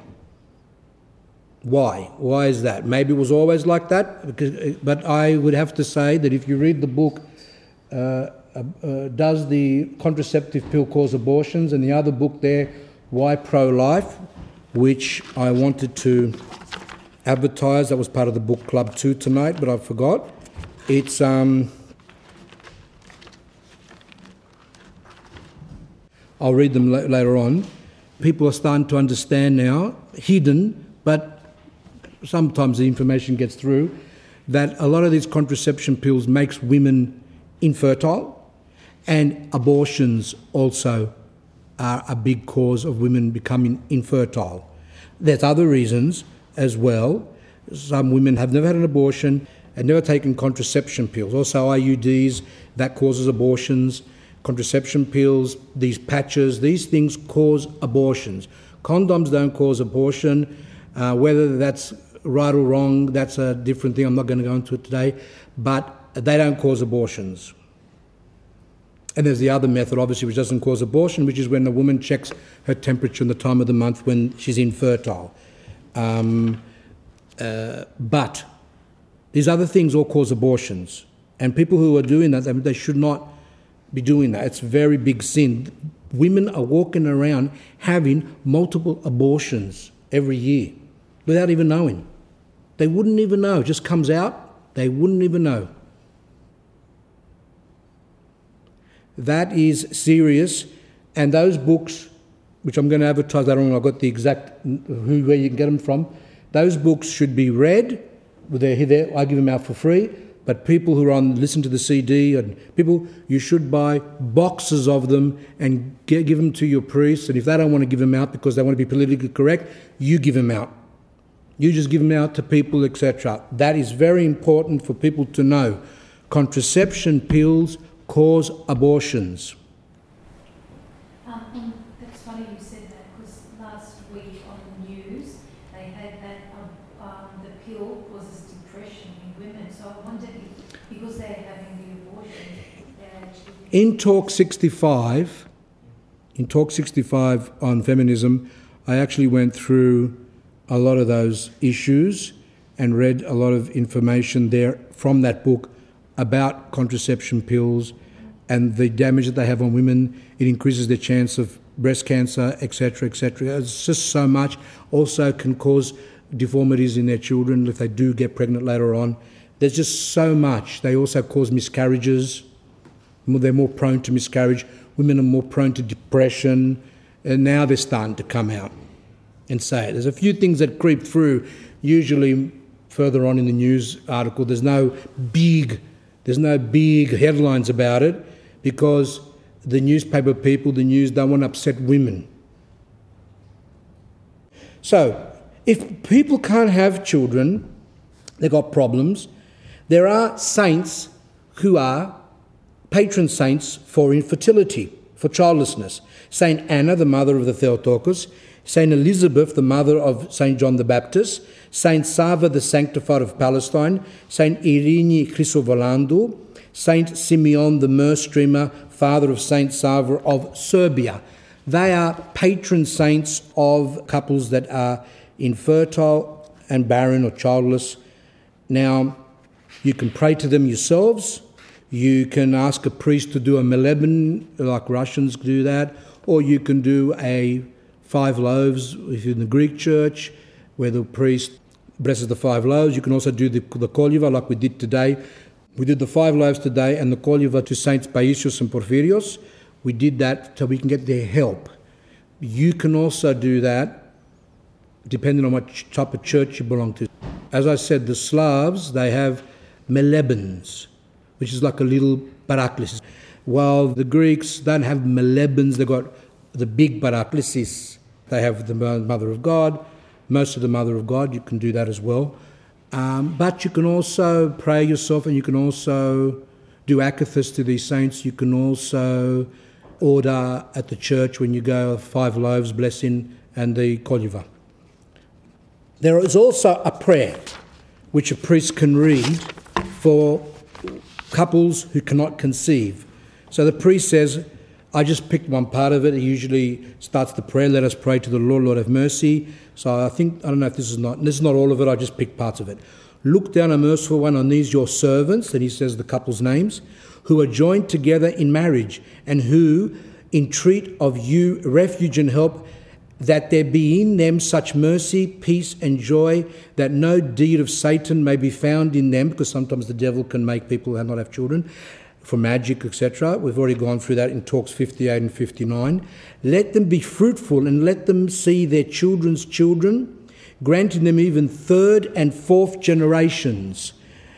And let them attain to ripe old age and enter into the heavenly tabernacle. For you are a merciful God and the lover of mankind, and unto thee do we send up glory to the Father, to the Son, and to the Holy Spirit, now and ever the age of ages. Men, the priest blesses them, then he gets the holy water, and the priest blesses the, the couple. And that is a special prayer. You don't run to Thailand to go and rent out a woman as an incubator things like that. You, those things are not orthodox, surrogacies and things like that. First, you go to the doctors and you do what's proper. You, get examined, whatever. Then you turn at the same time or uh, later on you can t- you turn to the church. Sometimes you have to accept it. But the way they've gone now, it's just too much. It's just gone out of hand. Now, Back to the pregnancy, remember what St. Porphyrios said in the last talk a child's upbringing begins at the time of its conception. And as I said earlier, not as some think at birth or at one year old, two year old, three year old, four year old when it goes to school. A child's upbringing begins at the time of its conception, straight from day one. Number two, St. Paisios, the nurturing of a child begins with pregnancy. He says the same thing. Number three, St. Porphyrios, do you understand how delicate a matter it is for a woman to go through a pregnancy? Delicate, special. You've got to be careful. Such a responsibility and such an honour. Some of you got distracted, listen. It's a great responsibility and an honour for a woman to go through pregnancy. Do we hear that? No. What do the feminists say? It's dishonor. It's dishonor. The famous things. Oh, what do they want us to go back to the 1950s where women stayed at home in front of the sink and taking care of children, were barefoot, and they try to paint pictures that that uh, bringing up children is a catastrophe, a disaster, unhappiness, etc. Are they happy? That's the problem. Are they happy? Let's just say, okay, they've eliminated most, a lot of women aren't having children, or they have them later on when they're 80 years old. But are they happy? And what's the answer? What do we notice? High rates of depression, high rates of suicide, high rates of anxiety. So many of them are on drugs, on legal drugs and on illegal drugs. So for feminists, it's a dishonor, it's disgusting. They hate any notion of a woman being attached to one man, for a woman to have children, and for a woman not to be working. To them, that's the biggest tragedy in the world. And unfortunately, a lot of you women and a lot of people listening to the tape, to the CD, have been influenced because feminism has been uh, pushed into in schools, and a lot of people have been brainwashed. I had a woman once who was uh, brainwashed for, feminism, and every time she would come to talk to me, she would always bring up this thing about men and men and and that she couldn't understand how is the man the head of the family or um, how is it that um, there's different, I don't know, she just was going on and on and on and on. And I made a big mistake because that was back in my early years of priesthood. She used to come every time she was having her menstruals. And that's not a joke, actually, and I didn't know. And when she was in that state, you couldn't speak to her. She was illogical, and I used to spend hours speaking to her.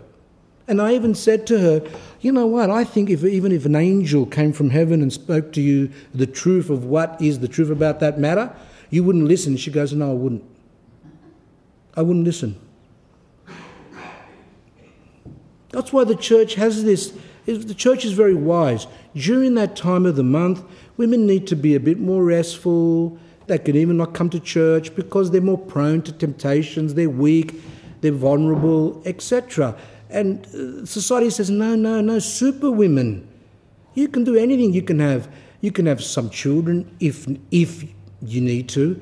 You can, um, or you can have a dog instead. You can work, full time work or part time. You've got to work, and even during that time of the month, you just go for it. You go for it, girl, as they say. You go for it. Girl power. And that's why most of them are on cocaine and other type of drugs to get them to be able to go. To go. A lot of them see um, psychiatrists. They go, oh, but Ita Buttrose or Oprah and all these people. First, Oprah hasn't got, even got any children. They go, they did it. They were able to manage everything. And their children are normal. Are they? A lot of people look at people's children and think, oh, they're normal. No one knows that they're disturbed. You think that they're normal. How do you know? I've seen people where I'm amazed and I go, what a beautiful family. What a beautiful family. And then they come and speak a little bit, open up, and I go, wow. Whoa, Nelly, what's that? what is that? Troubles and problems, and you, I didn't even think of that was even there. I thought that was all beautiful. So don't think that people are uh, uh, that it's all easy. That, that's you've been brainwashed, and a lot of people now are waking up. As I said in previous talks, women are waking up to it, and they go, "I'm not doing it." And the feminists, as I said, pulling their hair, and they're getting very upset. What's happened? Like all our brainwashing all these years, where's it all gone? Where's it all gone?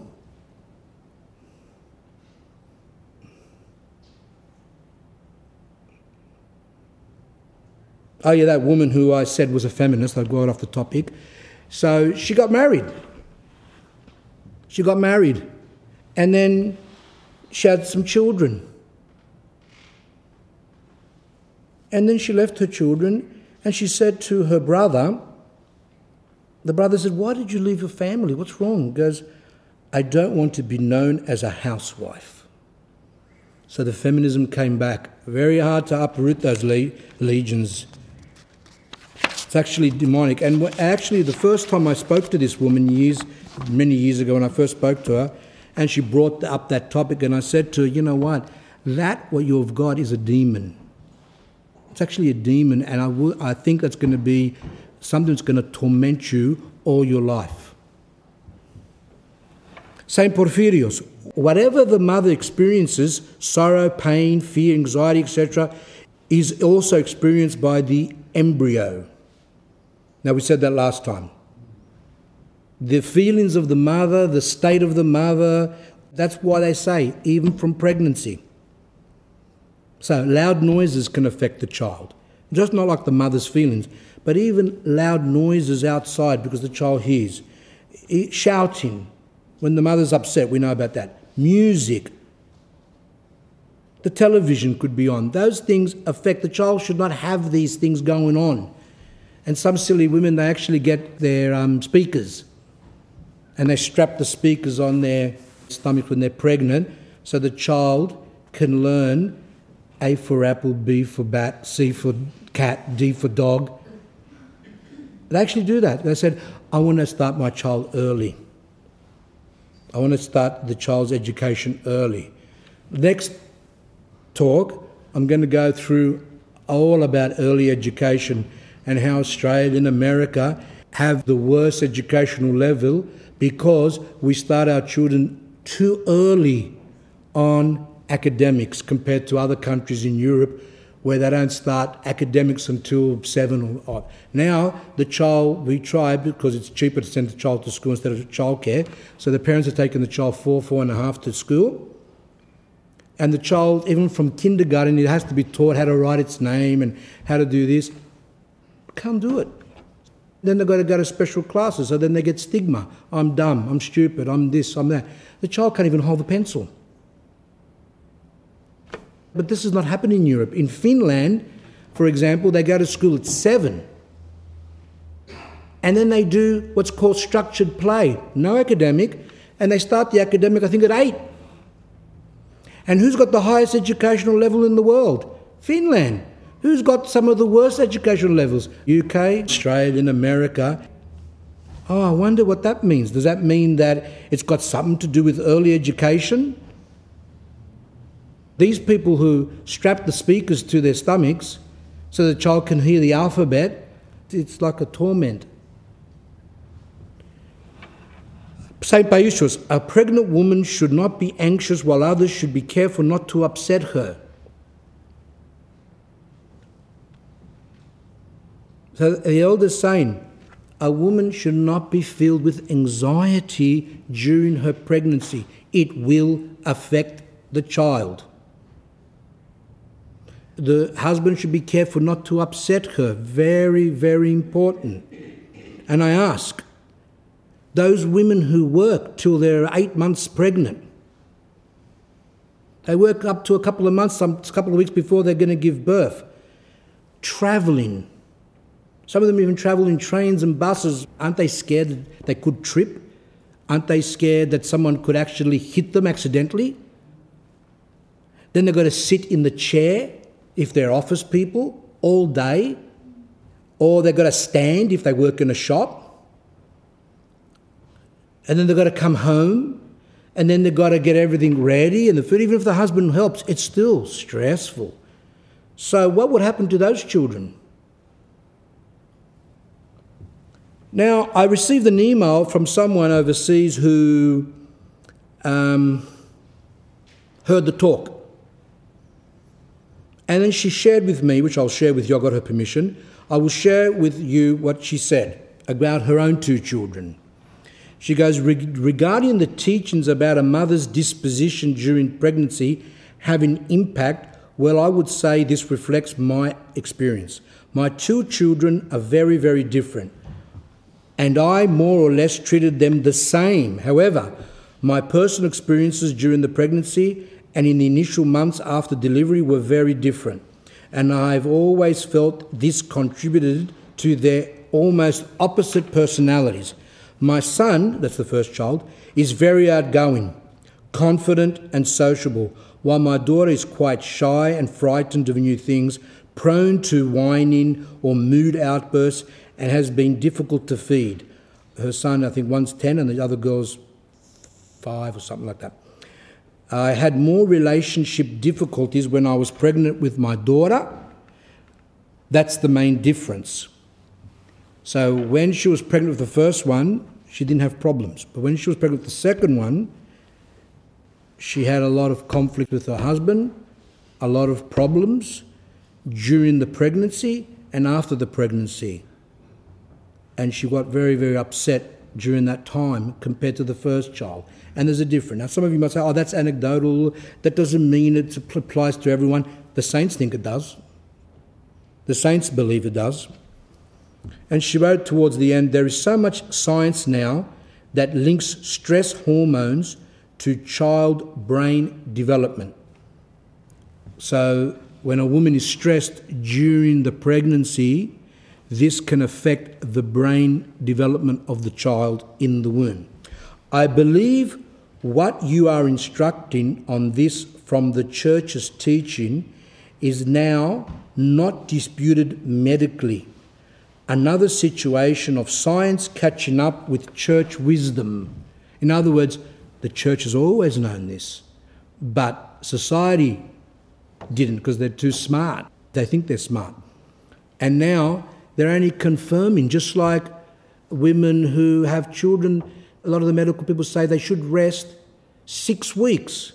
Six times seven is 42, which is the 40 days that the church teaches that a woman should be especially rested and not even come to church. And then after 40 days, she comes to church to be read, where she's allowed to participate once again in the church's service. Women need to be rested. That's all coming out now, too. So the church has always known what's the best. And they're just catching up with what the church teaches. And I would like to say that the woman who wrote this, which is quite right, very observant, She's not even Orthodox. She's Protestant. But she listens to my talks there. But the point is there, what I'm trying to say is that it's a bit embarrassing when people that aren't Orthodox are more observant about their children than Orthodox people are, who have the richness of Orthodoxy. So let's emphasize that. The medical world is catching up to the, what the church has always taught. If, St. Porphyrios says, if the mother doesn't want the child, if she doesn't love it, then the embryo senses this and traumas are created in its little soul that stay with it all its life. So that's what I read last time. I'm just summarizing a little bit that when the mother does not want the child, this affects the child, and the child later on is born with a lot of traumas. It's very important for the mother to love the child while the child or the embryo is in the womb. That's why when women come up to me and say, I don't really, I don't know if I want a child because um, gonna, it's going to restrict me and I won't be able to be free and I won't be able to work or got to take time off after it's born or whatever, whatever, whatever. And, um, and I say to them, I think uh, you're right. Better off not to have any. Because they're going to cause a lot of problems doesn't mean you're going to go and abort the child because you don't want it to be born with trauma. That's worse. But in general, when women are selfish, or the husband as well, uh, sometimes just say, probably better off because you're not going to take care of the child properly anyway. Some people will say that's wrong, all people should have, when they get married, they should have children, this and that. That's not. Uh, as easy as that. Yes, it's a sin not to have children. It's a sin. But worse than that is when you have them and you destroy them. St. Paisios says if the mother prays and lives a spiritual life, the child in her womb is sanctified. St. Porphyrios, when a pregnant woman is filled with joy, peace, and love for the embryo, she transmits these things to it mystically like I said about the woman that was had thoughts and her baby was crying, crying, crying, and I said it's from her, and there's a mystical thing. It's transmitting the bad vibes that she's got, the evil, whatever, to the child. The same thing happens in the womb. There's a transference of grace to the child mystically while it's still an embryo, while the woman's pregnant. So the woman should be filled with love joy, peace for the embryo. St. Paisios says a pregnant woman should say the Jesus prayer, study the gospel, and chant hymns. Then the child that will be born will be blessed, and the parents will have no problems, neither when the child is young nor when the child is older. Of course, he doesn't mention this, but obviously, other places he says that the woman should uh, confess often, commune often, drink holy water, anoint herself with unction oil. All those things help the child. And I've seen women who do that, who commune often and struggle spiritually so that their child can be sanctified. I believe, and I'm sure if you're honest with yourself, you will agree, that when a woman is working during the pregnancy, it's very difficult to even keep up with these things. She's too tired. Very difficult. St. Porphyrios says a mother must pray a lot during her pregnancy and love the child grown within her, stroking her belly, reading psalms, singing hymns, and living a holy life. Both saints are saying exactly the same thing. St. Paisios, if the parents pray and lead a spiritual life, now, St. Paisios is including the, the man as well, the husband, the father. More the mother, obviously. His spiritual life can also influence the embryo. And he says if both parents pray and lead a spiritual life, during the time the child is still in the womb, the child will be born sanctified. Now that's conception, pregnancy. Now we go to Oh, yeah, during the pregnancy, there's also a prayer that a woman can read during her prayer time. You can look at it on the internet. Prayers of a pregnant woman and unborn child. Safe birth. So the woman is praying for herself and for her baby, and that she will have a safe birth. I believe that that prayer should be read every day during a woman's pregnancy. How long does it take? Two minutes, three minutes. You take longer than that to read your emails. What's more important, the emails or the child? For some, the emails. Okay, let's see what it says. I thank you and pray. Bless this fruit of my body that was given to me by you. Favour it and give it life by your Holy Spirit. Let it grow a healthy and pure body with well formed limbs, because children can be born with deformities. Sanctify its body, mind, and heart and vitals, and grant this infant which is to be born an intelligent soul. Establish him or her, or whatever, you don't know, just say him. Establish it or whatever in the fear of you. A faithful angel, a guardian of soul and body, do thou grant him or her or it, if you don't. Some of you know the sex, I would prefer people just surprise on the day, but today people do find out. So you might say him, you might say her. If you don't know the sex, you can say it. And um, and it says a faithful angel, a guardian of soul and body. Of course, children do not get guardian angels until they're baptized. I think that's what it means that grant, grant, grant a guardian angel when the child's baptized. Protect, keep, strengthen, and shelter the child in my womb until the hour of its birth. O Lord Jesus Christ, into your almighty and paternal hands do I entrust my child. Place upon him the hand of your grace, and through your Holy Spirit sanctify and renew it unto life everlasting, that it may be a communicant of your heavenly kingdom. Amen. And the last part, O merciful Christ our God, look down and protect me, your handmaiden, from fear and from evil spirits that seek to destroy the work of your hands. And when my hour and time is come, deliver me by your grace. Look with your compassion eye and deliver me, your handmaiden, from pain. Lighten my infirmity in the time of my labour. Grant me endurance and strength for birth giving, and hasten it by your almighty help. That's only part of the prayer. It's a bit long. See how beautiful that is? So if you're praying that every day and you feel it, even if you can't feel it all the time, sometimes you're out of it, sometimes you're tired, and sometimes you can read the whole thing and not feel anything. But still, God will count it to something because you spent that time doing that. He looks at that. Sometimes people can't. I mean, I can do a liturgy, and sometimes if I'm sick, I'm out of it, or for whatever, I can't concentrate and which is really bad. I mean, you can finish the whole service, and at the end, you say, oh, I was out of it, I didn't, I didn't hardly understand anything. And that's for a liturgy, that's, that's serious. So, how much more then for lay people? So, don't feel bad, you just, just you attempt. The next day, you might feel one line of it might hit your heart, just one line.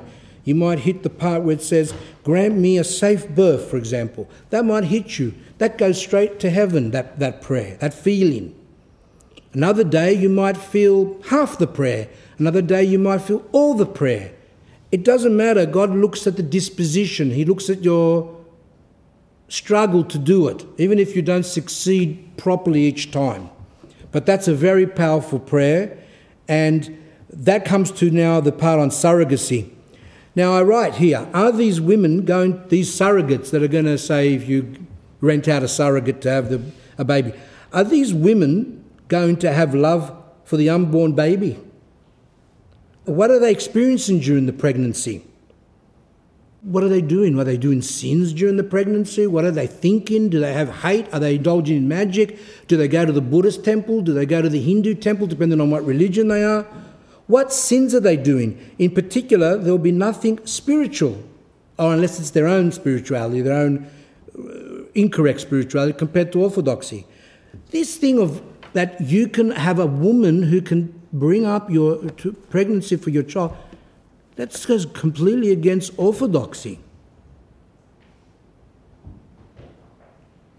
You don't know anything about that woman.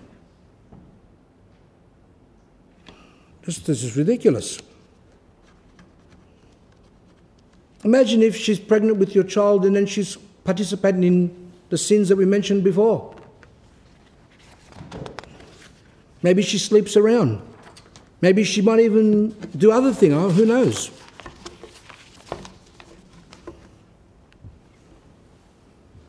Now, what can happen during the pregnancy is a woman can have a miscarriage. The 22nd canon of the St. John the Faster states a woman who has involuntarily miscarried a baby receives a penance for one year. She's not allowed to commune for one year. Now, I read, I think in the Russian church, for example, somewhere they say that women shouldn't commune for 40 days. They don't commune for 40 days anyway. Remember what I said that for the first 40 days they don't go to church and then they go and get prayers read, which I'm going to read in a minute, and then later on they're allowed to participate in the church services again and commune. During the first 40 days they're not allowed to do that. And so I don't understand why you would give a woman that's miscarried 40 days, which is the same as what a woman has when she has a, a, a proper birth. So the canons say one year. Now, some priests might give less. Depends.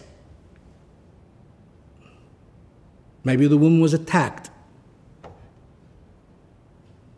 There's all these different reasons. However, why does the church give these penances?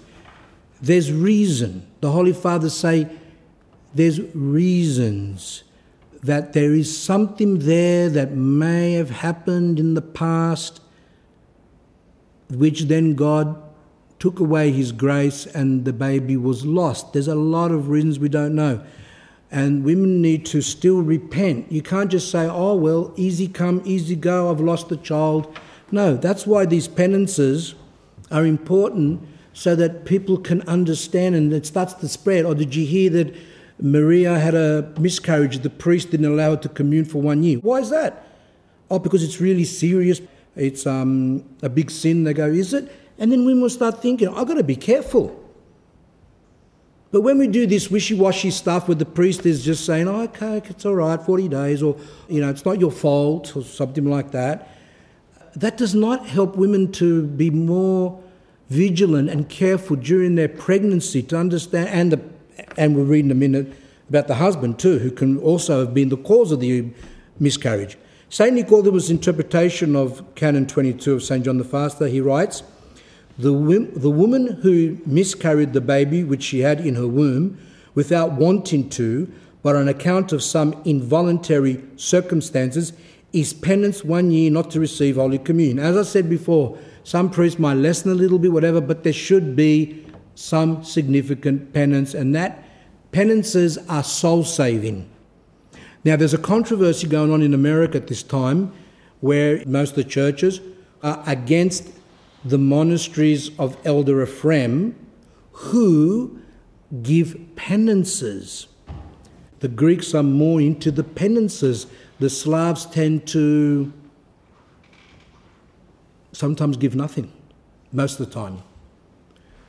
And the more liberal Greek priests are starting to do the same. However, the monasteries of Elder Ephraim which thousands of people are flocking for confession, they're not going to their parishes. They're not going to their parishes.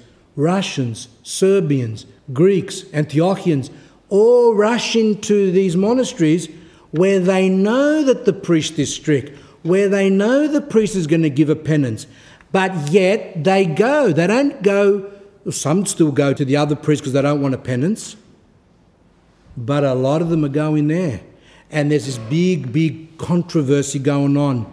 And a lot of the churches are going against and saying to their parishioners, don't go to those monasteries. Or if you go, don't confess.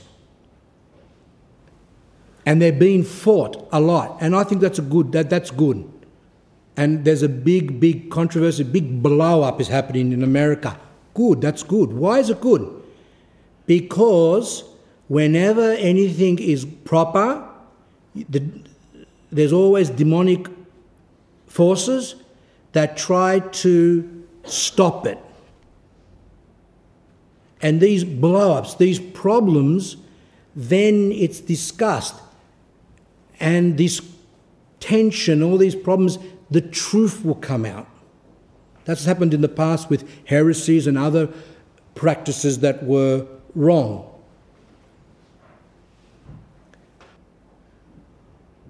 One of the abbots over there, he says, These people that are doing this are going to give word because the people that come here want penances.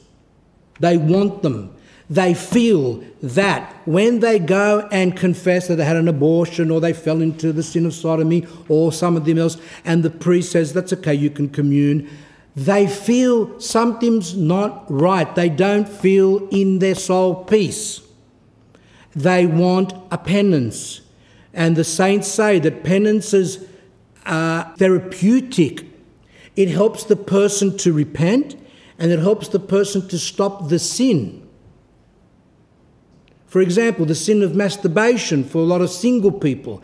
They fall, they fall, they fall, they fall and they go to the church and the church, the priest reads them and they fall again and they fall again and they, and they say, okay, you fell. When did you fall? Three days ago. Okay, you can still commune. And they commune and they fall again and again and again. But then they go to a traditional priest who says to them, you can't commune for 40 days. So that's usually the, the thing. Some say less, it depends on the circumstances. They might say 30 or 40 days. No, you can't commune. You have to stop it first and then you're allowed to commune. What happens? After a while, they stop.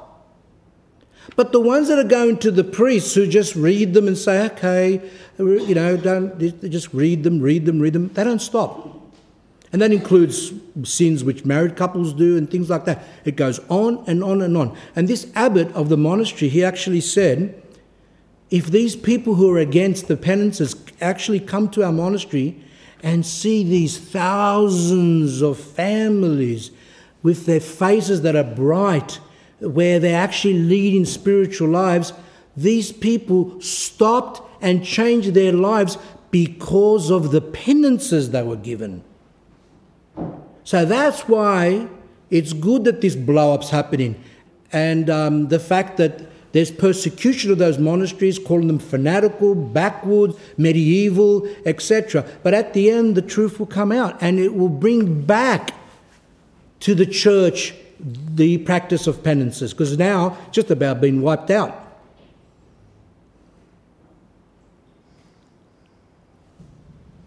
Let's see what the footnote says. This is not the canon. This is St. Nicodemus making comments about the canons.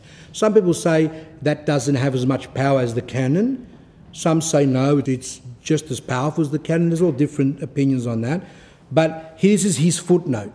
He says, For this reason, pregnant women must take care not to lift anything heavy, especially when they are seven or eight months pregnant, and to keep themselves from what troubles them while men, after their wives conceive, must not have intercourse with them any longer, nor strike them, or cause them any trouble or sorrow, for because of these things their wives miscarry the babies, and the poor husbands become murderers of their children. Wherefore, if married priests or those who plan to become priests do cause for their wife to miscarry, those who are priests are to be defrocked, they're not allowed to be priests anymore and those who are going to be become priests in the future are barred from the priesthood on account of the murder they committed. That's how serious it is. People don't know that. Now, on the part where it says that couples cannot have sexual intercourse during the pregnancy, there are many different opinions of that. There is no canon which states that. Now, St. Nicodemus is strict and he says better to avoid it because a problem can occur. But there are no canons to say that that's correct. Some priests allow it, some priests don't. I need to research it more to find out more about it. However, the medical world say that there's no problem until towards the end of the pregnancy. However, there are some conditions that women can have where they've got a certain condition where they can have a miscarriage during that time. But sometimes women don't know that they've got that condition and then they indulge and they can lose it. So some people say, to be safe, I don't want to do it. But there's no canon to say that. If there is a canon and I'm ignorant about it, I don't mind if people write to me and tell me, but I like to research it more. And now, there is a prayer when a woman has a miscarriage. Let us pray to the Lord, Lord of mercy, our Master, Lord our God, who was born of the most holy Mother of God and ever Virgin Mary, and as an infant was laid in a manger. Do thou upon this thy servant, and person's name, who in sins has today fallen to the sin of murder, intentionally or unintentionally, and has aborted that which was conceived in her, have mercy according to thy great mercy, and forgive her transgressions by voluntary and involuntary, and preserve her from every diabolical operation, and cleanse the impurity, heal the suffering, and grant her, a lover of mankind, health and strength of her body and soul. And with a bright angel, do thou guard her from every assault of invisible demons. Yea, O Lord, from sickness and disease, and cleanse her from all bodily defilement and her various oncoming internal problems, and through thy abundant compassion lead her to the recovery of her humble body and raise her from the bed upon which she lies. Which shows that when a woman does miscarry, she can have complications, which doesn't heal. There can be problems when they try to remove the child, some complications. So the church is actually praying for her healing. Now, some of you noted up the top it says, who in sins has today fallen into the sin of murder. The church fathers do consider a miscarriage, because this sounds like a prayer for abortion, but this is the prayer for miscarriage. The church fathers do consider a child um, who has miscarried like an abortion, not the same as a woman who purposely did it, but it's called involuntary murder. So the church fathers did look at this very, very seriously. Some of you get upset and say that's not right, whatever, whatever, and that's why a lot of priests don't say it, but I, I'm just telling you that's what it is. And that's why women need to be a hundred percent careful when they are in their pregnancies. Not just think of it as being they can continue on their lives as normal with no hardly no precautions. And that's why they're given penances. Now, abortion's different. If someone commits an abortion, the penance usually, in stricter times, was three to five years. This is different to miscarriage, which is one year. Now, of course, it's been watered down a little bit because of the times that we live in. People are ignorant, etc. But there needs to be a penance. Now, uh, I'm going to do more on abortion at another time, but I will say there is an akathist which is, which is over there, and it's called Akathist of Repentance for One Who Has Aborted a Child. I think people that have had an abortion should read that because um, remember, the child still has a soul, and the child died without baptism. So that's a very good thing. Also, those two books um, which is called Why Pro Life Caring for the Unborn and Their Mothers by Randy Alcorn from the website Eternal Perspective Ministries www.e for egg, p for Peter, m for. Eternal Perspective. Now they they published that book. That book I just read, Why Pro Life caring for the unborn and their mothers, is to do with abortion. I have read part of it. I want to do a talk on that more.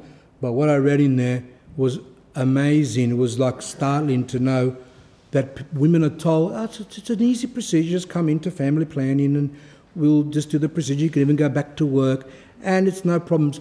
But they don't talk about the women, how much they're depressed, higher rate of suicide, the health difficulties that they have the difficulties have in having children later on.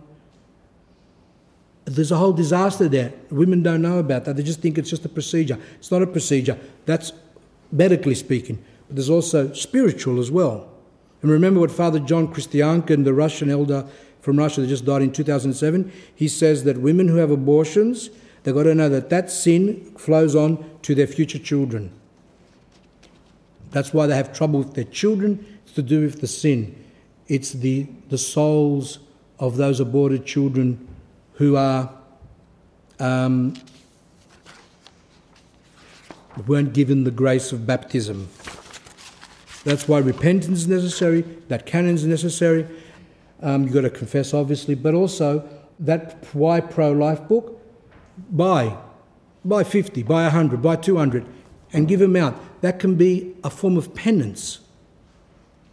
That's a form of penance because priests say, okay, you don't commune for six months or whatever, one year, or whatever they're going to give, but also the spiritual fathers, the more traditional ones, also give penances of a different form, which is things like that give money to the poor, or my one is buy that book, order it,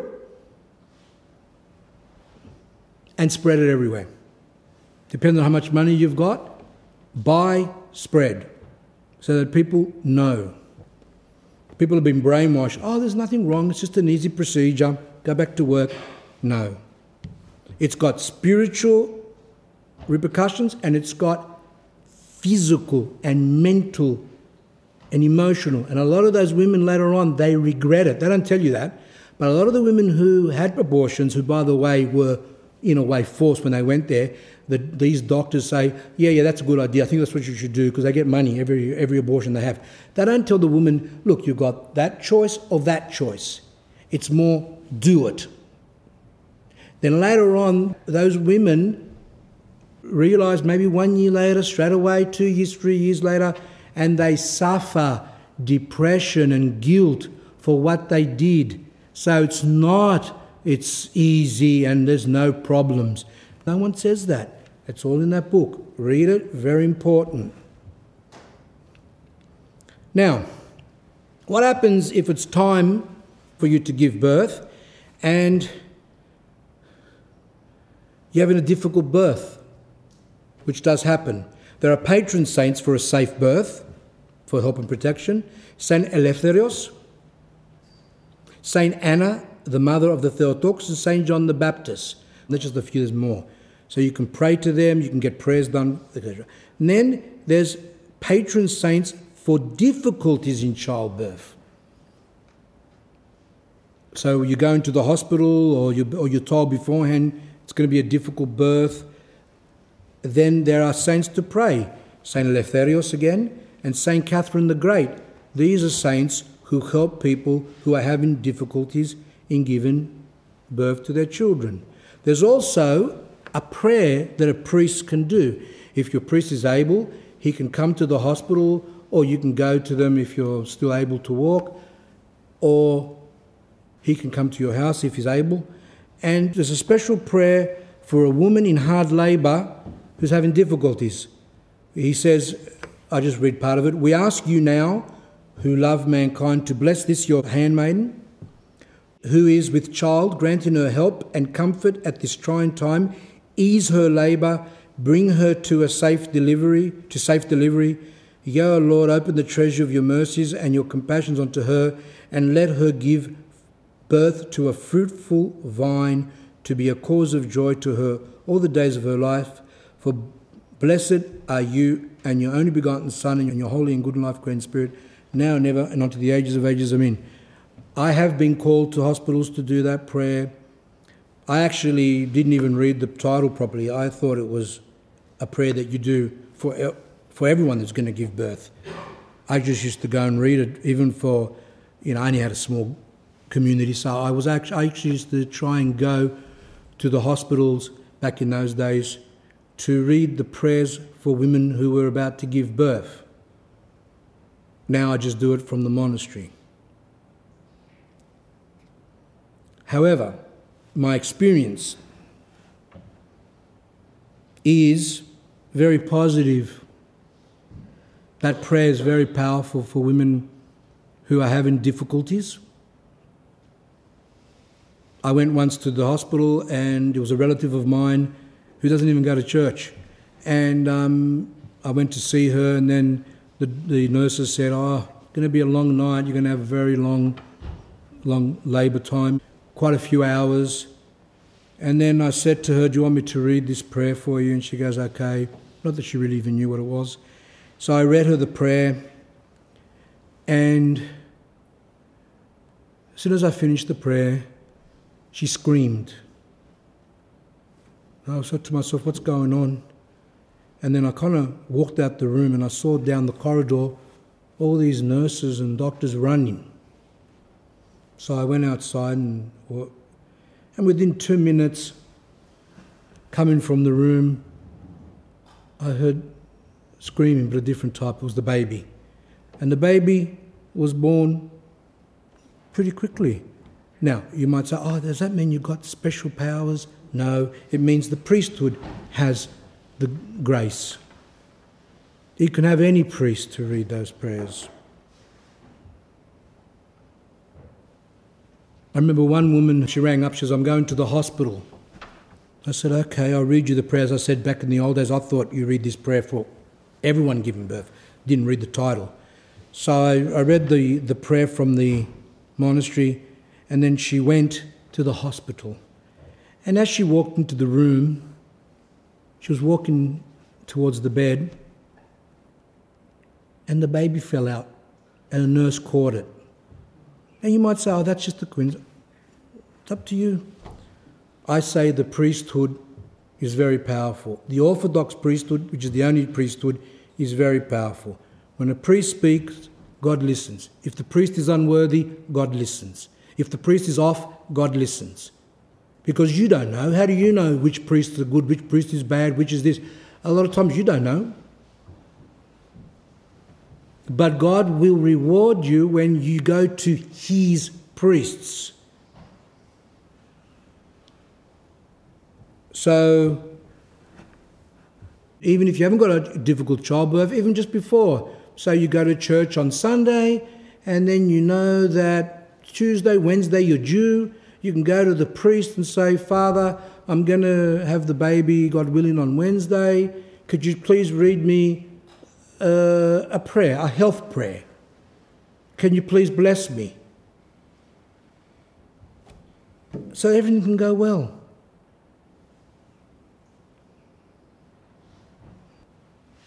Now, after childbirth, a lot of people are ignorant, but there are prayers which the church does for a woman on the first day after childbirth. People are unaware of that and they, they ignore it. But they don't understand that these prayers help the woman in their healing, help the woman to bond with their child, etc. They don't understand that, and that's why a lot of people have troubles later. The first prayer, I'm going to read a little bit. O sovereign Master and Lord Almighty, who heals every sickness and every weakness. Obviously, the woman she gives birth, she's, getting, she's, she's weak. Do you yourself heal this your servant? And then he blesses her and says her name, who this day has borne a child and raised her up from the bed on which she lies. Do you yourself have mercy on this your servant, Maria, who this day has borne this child, and be gracious unto her voluntary and involuntary offences, protecting her from every diabolical cruelty. As I said, the devil's always attacked Christian people, but when women during the menstrual times, but also, especially when they've given birth, they're very weak, they're very vulnerable. So the priest is praying for God to protect that woman from any demonic attacks. Preserve the child she has borne from every pain, from every harm, from every hostile rage, from evil spirits of the day and night. Keep this woman safe under your mighty hand. So not only is the priest praying for the woman, but he's also praying for the baby, even though the baby is not been baptized. Preserve the child she has borne from every pain, from sickness. The child can get sick. From every harm, from every hostile rage, from evil spirits, because the evil spirits can attack the child. Keep this woman safe under your mighty hand. Grant to her a speedy recovery. Some women don't recover very well after, there are a lot of complications. Cleanse her of every sin. Bring healing from suffering and grant unto her health and strength of body and soul, and with bright shining angels enfold and cherish her, guarding her round about against every attack of invisible spirits. Again, making reference, so there is warfare, obviously. And the priest is continuing, not only praying for her health, not only praying for the child, but also praying that they, the mother and the child be protected from evil spirits. Yea, Lord, from sickness and infirmity, from jealousy and envy, from the evil eye. What does that mean? Jealous people, people who have an evil eye, who have the ability to, with their jealousy, to make you sick or harm the child. That exists. The church acknowledges that. People say, oh, it doesn't exist. The only difference is we don't wear little blue eyes that the Turks gave us back in the, in the Turkish times, these little blue eyes, and they're going to protect you. That doesn't protect you. The cross protects you, and the prayers of the priest protects you, not evil eyes, horseshoes, uh, rabbit foot, and other things of magicians that they give, etc. So, yes, from jealousy and envy. Some people say, oh, if a person says, what a beautiful child, that that person's going to give the evil eye to that child. No, no, no. An ordinary thing like that does not do that. If the person in, her, in his or her heart hasn't got any evil thoughts. But if the person is saying, what a beautiful child, but inside they're jealous and envious and hateful or whatever, then it could influence the child. And that's why you don't know. Some people have got these poker faces, you can't tell at all that they're what's going on. They're just there and they're smiling away and they're full of evil. You don't know. That's why you're constantly praying, constantly asking the priest the prayers to be done to protect the child, etc. That's what you do. You put a cross on the crib and lead a proper spiritual life so your child can be protected. Have mercy on her and the newborn child according to the greatness of your mercy. Forgive her all voluntary and involuntary sins. Remove from her any suffering befallen her, and through your speedy mercy, lead her to recovery in her bodily affliction because giving birth is an affliction, it's difficult. Women can have a lot of problems. And these prayers help the woman to heal. And whenever there's a reference to forgive them their sins, some people say, what does that mean? Does that mean giving birth is a sin? No, no. They're talking about everyday sins everyday sins. If the mother was um, had a little bad thought, or she got irritated, or she got angry, or she got a little bit jealous, or she got irritated, or something like that. They're everyday sins. We all do that. You can confess now, and in five minutes go to commune. In that five minutes, you would have committed maybe a hundred sins. It's in the heart, it's in the mind, it's just there. These sins are what's called everyday sins. These sins aren't an abortion, magic, adultery, sodomy, or whatever. They're not. These are everyday sins. Whenever a priest reads prayers, they're always making reference to these everyday sins, which don't need confession, by the way. They are sins that people do every day. When you drink holy water, you are receiving forgiveness of sins. When you partake of unction, you are receiving forgiveness of sins. Everyday sins, small sins which we all do, are separate to the bigger sins. And that's why the, there's always references to forgive, forgive, forgive. Even the prayers that I read today in church for health, there was uh, references and forgive them their sins. Now people get mixed up. Wait a minute, I thought confession you receive forgiveness of sins. How am I receiving forgiveness of sins? By having a prayer of health being read to me. Or the woman can say, How am I receiving forgiveness of sins? for the first day prayers when I haven't confessed. Now, people get mixed up, they don't understand. There's little everyday sins, involuntary, they unknown. Most of the time, we do a lot of sins which we're not aware of, and we do uh, sins that we can't help. But they're, they're little sins, and they're forgiven continually.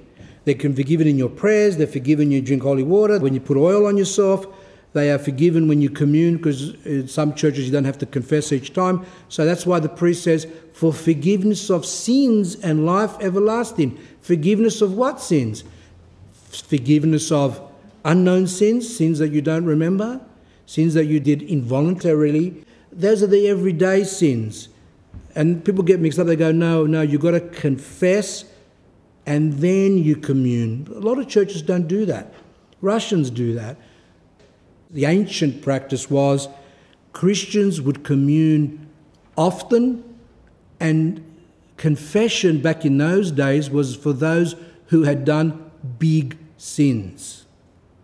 Later on, they put it together.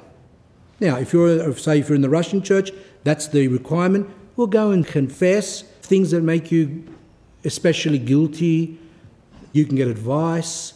You can get the prayer read. But it doesn't mean that you've got to sit there with a big ream of paper to say every single sin. I got angry with my mum. My husband made me irritated. Those things are, but if it's happening all the time, whatever, you might say that if you feel guilty. But in general, those sins are forgiven continually. St. John of Kronstadt says that. The prayers, if you read the morning prayers, you read the night prayers, if you read them, there's all these references forgive me my sins. It doesn't say forgive me my sins after I've gone to confession. People have to realize that all the time we're asking for forgiveness of sins. And one more thing St. Ambrose of um, Optina, he actually said that unction oil, when, when we receive unction, we are receiving forgiveness of sins that he actually said we don't remember as well little things, everyday things. Oh, that's the first day prayers. And then I've got two little parts of the prayer of the 40 day prayers. So there's prayers for the first day, there's prayers for the eighth day, which is the name of the child. Some people skip that. It's, you know, if you can do it, you do it.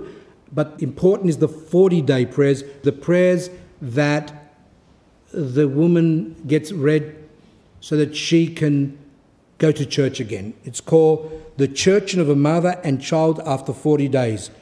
Do you also, Sovereign Master, all powerful, bless this presented babe that it may appear before you, the Creator of all things, and do you increase in him or her every good work acceptable to you, removing from him or her every opposing might by the sign of the likeness of your cross for you are he who guards infants, O Lord.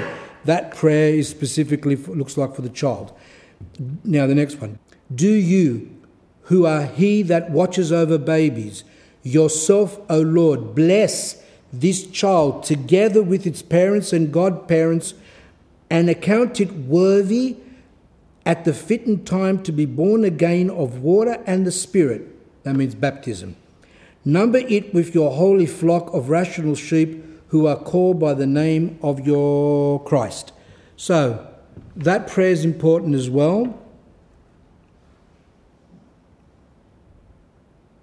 And people miss out. People never, never did these prayers. So, if that's happened to you, you repent, ask God for forgiveness, and try to help your children when they have children enlighten others, etc. But you can't just go into hopelessness and then give up. People didn't know, they weren't educated. A lot of times it's the priest's fault because they don't say much at all. Um, but these prayers are important. These prayers can prevent postnatal depression, which in America they call it postpartum. Grace. The mother, the child needs grace. Mothers complain to me, it won't attach, it won't attach, I can't breastfeed the child. Grace. We need grace. Grace to help the child to, to settle down, to help the child to attach, to help the, to, for you to bond. Some women give up after a while. They don't. They miss out on the benefits of breastfeeding. Okay, so we'll have a five-minute break.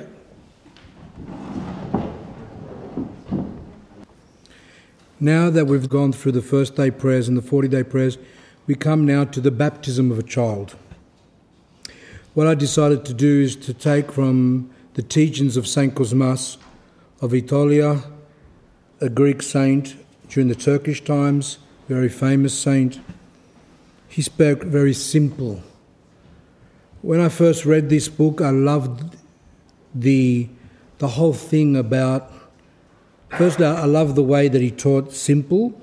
I also loved the way he went around to all different parts of Greece to help the people who were uh, kind of swaying, thinking of becoming Muslim, couldn't take it because of the pressure from the Turks. And I really liked that. And then, to my surprise, when I was made a monk, the bishop actually gave me his name. And my desire was not to have a parish. My desire as a priest was to teach in English wherever I can. I really was inspired by St. Cosmas. That was my.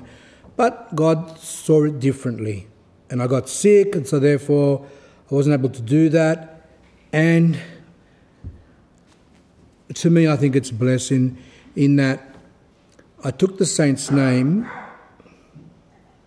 and even though I'm not able physically to go to English speaking countries, I had this thing to preach, I loved it. And yet, today, I just do it from here. No traveling, just do it here. And yet, the talks are spreading to all English speaking countries. In a way, this is better.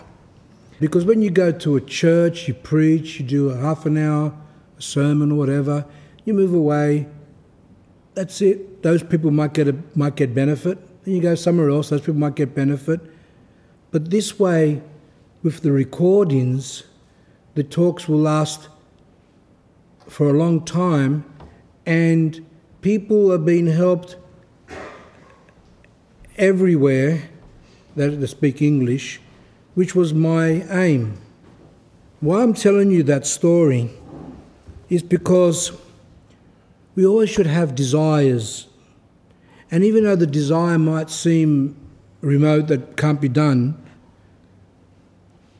God will grant your desire either what you want or better, even better than what you want. But He always will take notice of our desire. So he says, he went to a village and he was speaking to the people. The way he practiced was as follows I'm telling you this now. He would go to a village or to a town and he would first do a service paraklesis or a service, um, which I practice as well. I love that. That he does the service beforehand to receive the grace to help the people and to help him to be able to preach.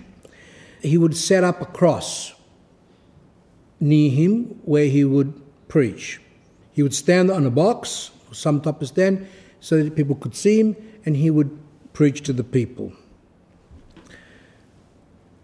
And this is what he said about baptism wishing to show us the way to remove that curse which our father Adam and our mother Eve received in paradise. The Lord was baptized in the river Jordan by the honourable forerunner John the Baptist. We too, my fellow Christians and brothers, should rejoice and be glad a thousand times for the many good things given to us by the Lord, and especially for holy baptism. We too should keep our baptism as pure and immaculate as possible. That's why St. John Chrysostom, St. Basil the Great, and a lot of the, the old times, people didn't get baptized when they were young because they were scared that they're gonna they were gonna defile their baptism by sins. So they waited till they got older. That practice was later on abolished, and now we do infant baptisms. But back in the old days, they used to uh, wait for the person to be conscious, just like the Baptists do today. Um, but they were very conscious, the ancient Christians, of not defiling their baptism. People don't know that. That's what children should be taught. You're baptized, my son. You're baptized, my daughter. You have to keep pure your baptism. You explain that. You help them. You explain to them how sexual sins, when they get older, are bad, or when they're young, you say jealousy, all these things defile our baptism. Um, we too should keep our baptism as pure and immaculate as possible. If by chance we sin as human beings, may the gracious God be glorified, He who has granted us a second baptism, holy confession. Because it is impossible for a person to be saved who hasn't been baptized and one who is unconfessed. Confession is called a second baptism, where you receive in forgiveness of sins like in your first baptism. Actually, one Holy Father, I think St. John of the Ladder, says that one can say confession is greater even than the baptism in the sense because when you're baptized as a child, you're not conscious, but as an adult or when you get older, you're consciously repenting and coming and asking for God's forgiveness. It's a very big thing. Not, of course, to say that baptism is not necessary, but it's, he's trying to make a point there. It is better, my brother, to kill a hundred baptized persons than to allow one child to die unbaptized. And if by chance a child's about to die and the priest hasn't baptized it yet, let anyone baptize it father, mother, brother, neighbour, and especially the midwife back in those days where midwives were orthodox in the villages and things like that.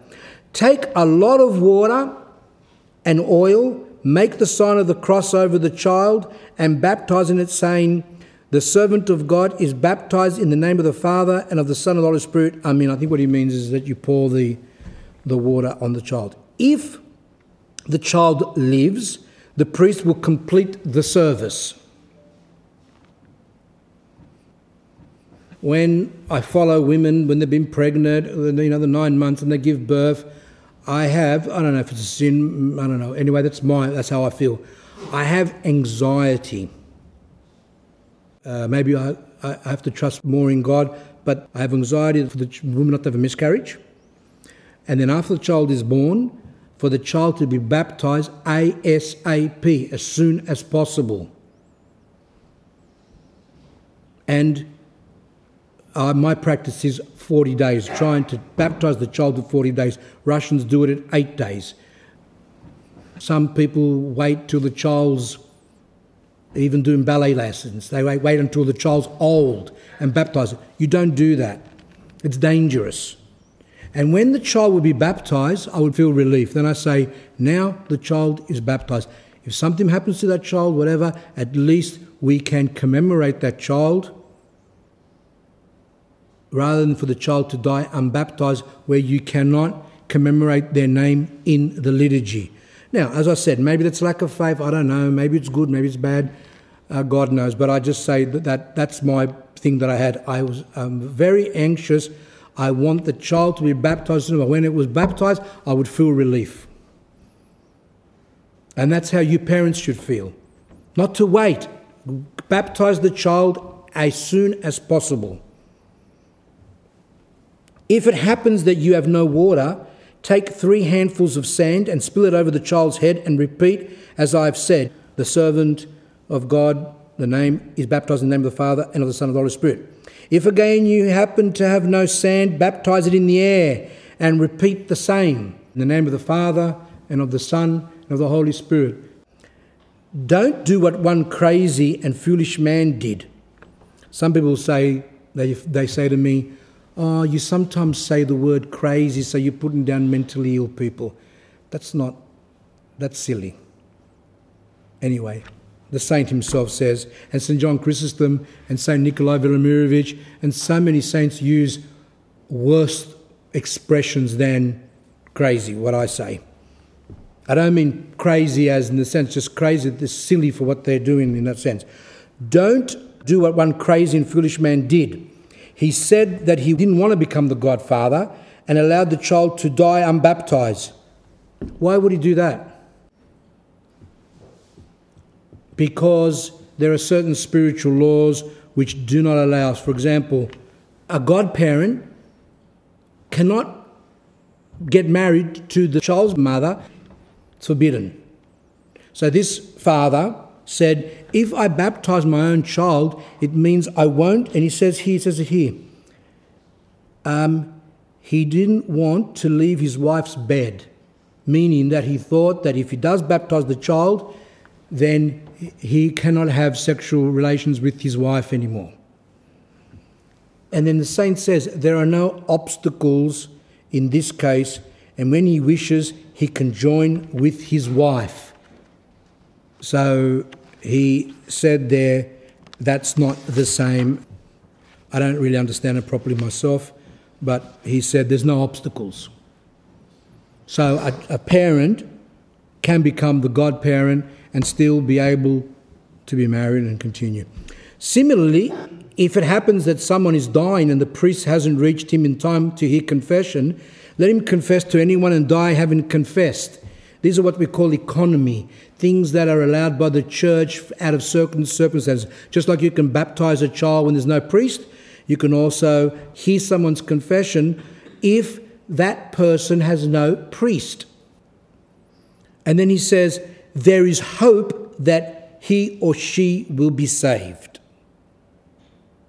If, however, he receives communion without confession, it profits him nothing. If the person is well, not dying, and then they confess to someone, and then they go and receive communion, no, that's onto condemnation because that's not an emergency. You can go.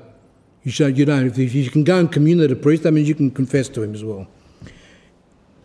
Now he talks to the priest. Holy priests, you must have large baptismal fonts in your churches so that the entire child can be immersed. The child should be able to swim in it so that not even an area as large as a tick's eye remains dry. Because it is from there, the dry areas, that the devil advances, and this is why your children become epileptics and possessed by demons, have fear, anxieties, become unfortunate uh, they haven't been baptized properly. This is the way the Holy Fathers think. Now, some people say, oh, St. Cosmas is backwards, it doesn't apply now, and this and that. Um, but it's not just him.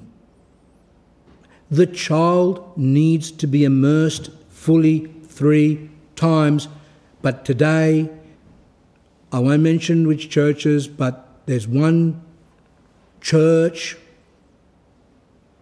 what we call local church, the Docker church, that they don't baptize, they pour water on the child, like Catholics.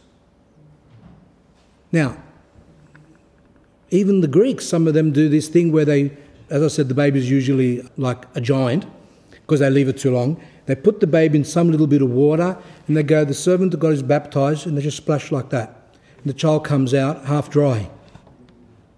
The only church to be truthful, that I've seen that do it beautifully, properly are the Russians.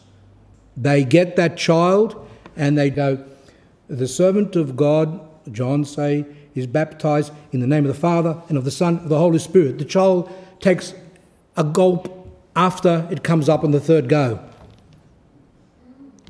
That is important. Now you might say, well, what happens if my parish priest does it? Now, some priests are stubborn. Now, I've told people you've got to go and they go to the priest, and the priest gets upset. I'll do it the way I want to do it. Is that true? You say goodbye, I go to another church. Oh, but if I go to the Russians, I won't understand it. Who cares as long as your child's baptized um, properly? Of course, there are traditional Greeks that do it properly, and there might be some traditional people in the different jurisdictions. You say, if you're not going to baptize my child fully in the water, I'm not going to get it done here. You do it once, and someone else does it, someone else does it, and put some brains into them to stop this. And this is what's causing a lot of problems with children. They're not baptized properly. We're not Roman Catholics. We're not Protestants where they pour. We're not, this is not the practice of Orthodox. It's called baptisi, which is immersion, full immersion. And they say, oh, the child might drown. They don't drown, they don't drown at all. I've done it so many times, and because I'm not very well, I'm a bit slower. So I go one, two, three. They come out. Some of them even smile. Some of them have no problems at all, they don't even cry. Some might go, they swallowed a little drop of water. That's not drowning. But yet the same parents will take it to the local pool for swimming lessons. And what's the swimming lessons? They throw the baby in the water. they float in the water and the baby's swimming. So, I might get in trouble for it, but if your priest doesn't want to do it, then you find a proper priest that's going to do it. I mean, they're all proper priests, but I mean a priest who's going to do it the proper way. Now, Russian church, as I said, eight days. Others do 40 days. Others do it even longer. Get it done as soon as possible.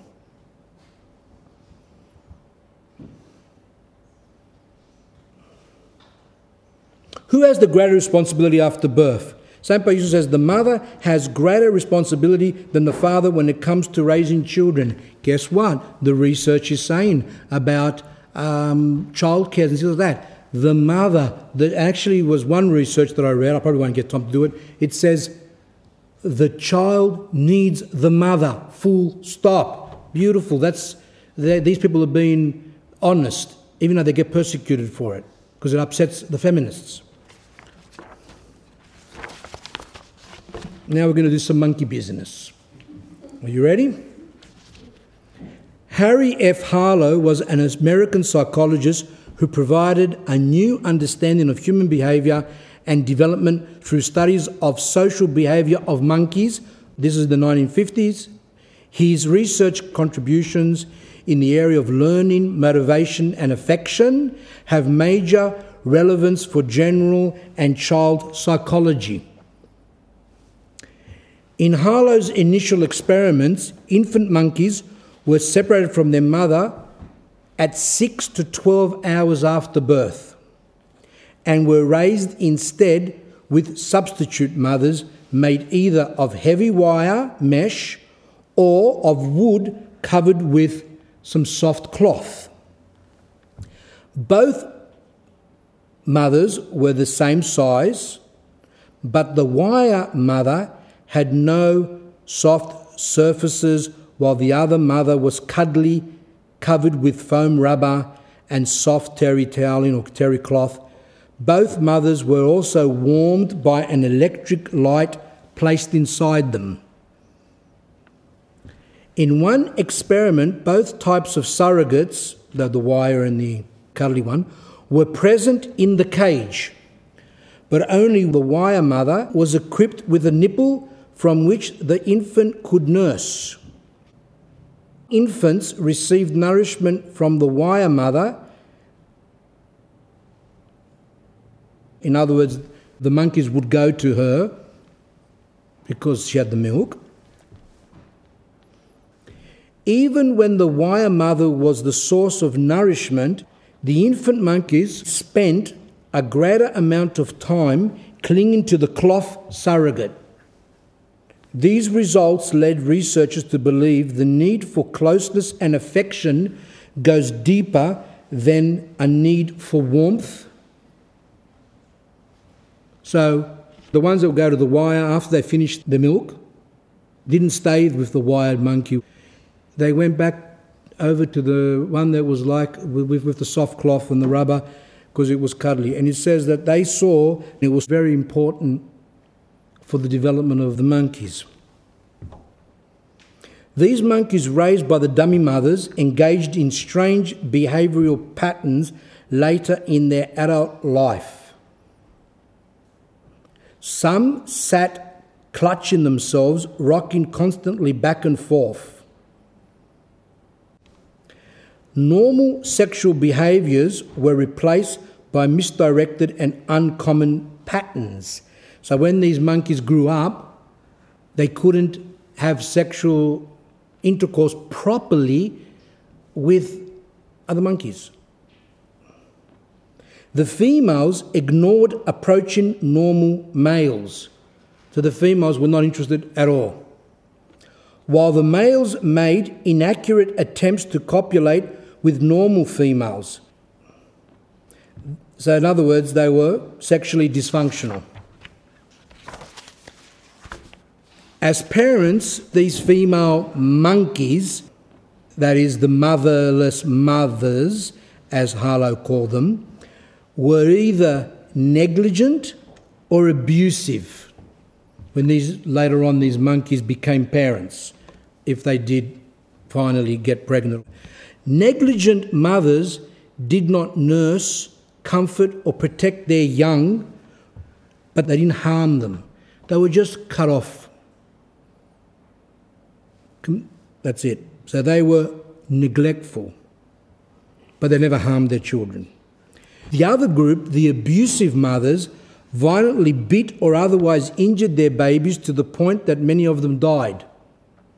Because these female monkeys did not form an emotional bond to live mother monkeys when they were babies, now as adult female monkeys, they were unable to create a secure attachment with their own infants.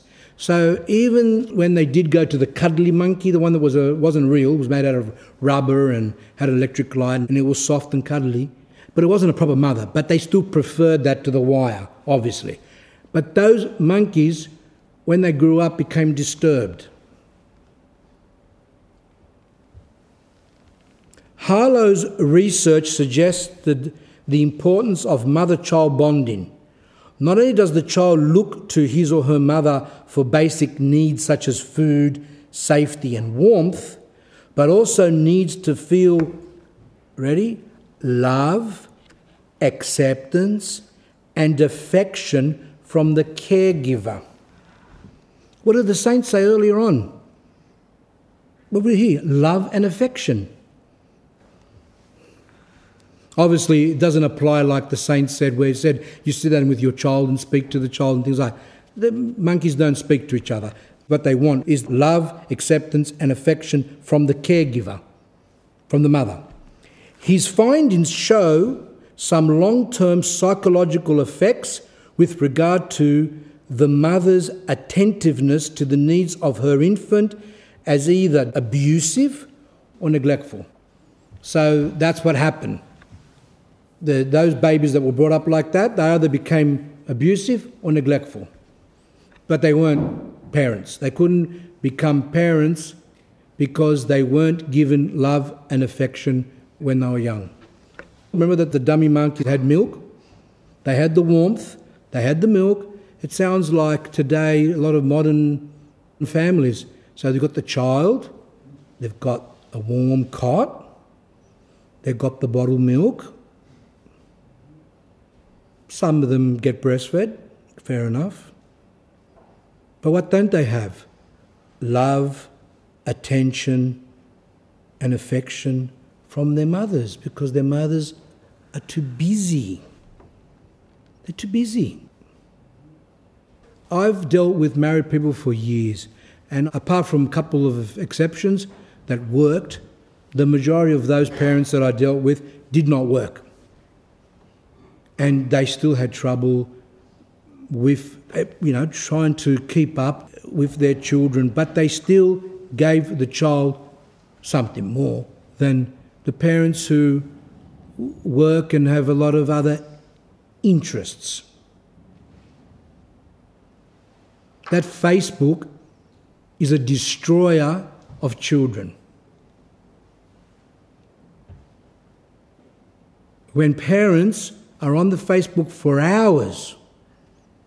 That's hours that they could have spent that with their children. Okay, if you want to have the stupid thing, do it for a little bit. Even though, well, it's a source of vainglory. Like we're supposed to be fighting vainglory, not to show off. That's a struggle. We have to fight with vainglory. But now it's, got, it's gone one step forward. Now it's like you're posting these pictures and these things continually. Today I'm going to the shops. Hi, that's great. You look beautiful and ravishing. Oh, you're so beautiful. You're such a special person. I just, uh, sometimes people have read me some stuff. I said, give me the bucket, please. That's just, that makes me sick. You're beautiful, you're this, you're that, you're a, you're a special person. Even though the person could be 140 kilos, you're beautiful. And you might say, oh, you're making fun of overweight people. Look, the person's not stupid. You can't make people depressed and fool them. It's like you're making fun of them. You look great. You look great. That's, that's, that's another one. Anyway, how about your children? Do your children look great? Do you ever go to your children? Do you give attention to your children like you give to your friends? This experiment is quite frightening. And today, children do grow up sexually dysfunctional, they can't take care of their own children, disturbed, etc. They either grow up to become neglectful parents or abusive parents. And even the monkeys know better that, they, that this, is, this is bad. If the monkeys could talk, they would say, I want my mother. I don't want a rubber dummy with Terry Towelling on it. I want my mother. What happened when that experiment came out is it got some controversy. What was it? Cruelty to the animals. Not the significance, obviously, of the daycares, maybe, and all these type of things. No, no, no. Cruelty to the animals. Nothing to do with mm, maybe women's not a good idea for them to work in the first years, especially. No, cruelty to animals. This is how bad it's gone. Someone told me that they were watching um, those talent shows, America's Got Talent or Britain's Got Talent or whatever, and they, there was a magician on there. And the magician had some trick with some goldfish. I don't know what he did. I think he made the goldfish disappear, maybe, and all that. At the end, in the credits, at the end, when they, don't they go, the goldfish did not experience any harm. In San Francisco, I think they've made a law that in the area, in the city, people are not allowed to have goldfish in a little bowl or whatever they've got because it's cruel. Something's wrong. There's more concern for the goldfish and the animals and we don't believe in cruelty to animals, but soon it's going to get to the stage where if you eat fish, you're evil because you're killing a fish. There are people out there that just want you to eat grass and moo.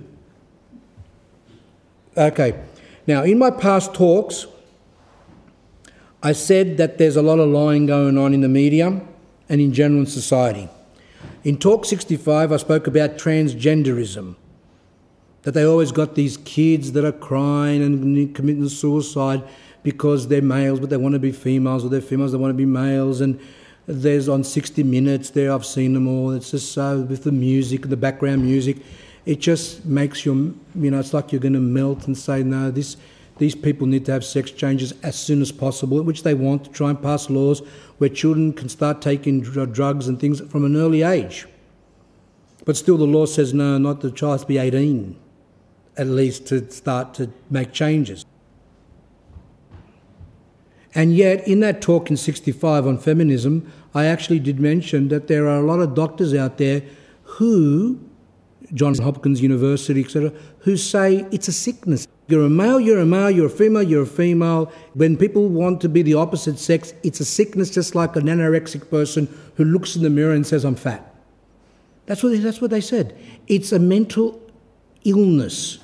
But they don't say that. So when they have these 60 minutes shows with their music and their tears and things like that, they never have someone else from the opposite side to say, no, wait a second, we believe it's a mental illness. And these are top people. No. Because they don't want you to know. So I've mentioned that. Feminism. There's a lot of lies to do with that. Daycare. Oh, no, it's normal. There's no problem. No problem with daycare. Children that go to daycare, children that don't go to daycare, it's all the same. Mothers that work, mothers don't work, doesn't affect the children at all. The preschools, the early education of children. If they go four, they go seven, makes no difference, all the same, no problems. Contraception, hardly nothing's been said that it's a killer of women, that it damages them. Abortions, already went through it. Medications, a lot of medications are bad. They don't hardly say anything because the pharmaceuticals are rich and powerful. They don't want you to know. I think there was one, um, a hormone drug for women when they're going through menopause, I think it was. That was bad. A lot of these things might hit the papers a bit, might be said in the news, but most of it is hidden. A lot of feminists hate the concept of breastfeeding because it reminds them that they are women. That they're different to men because men don't breastfeed. They don't, they don't like that because to them it's the thing is that we are the same.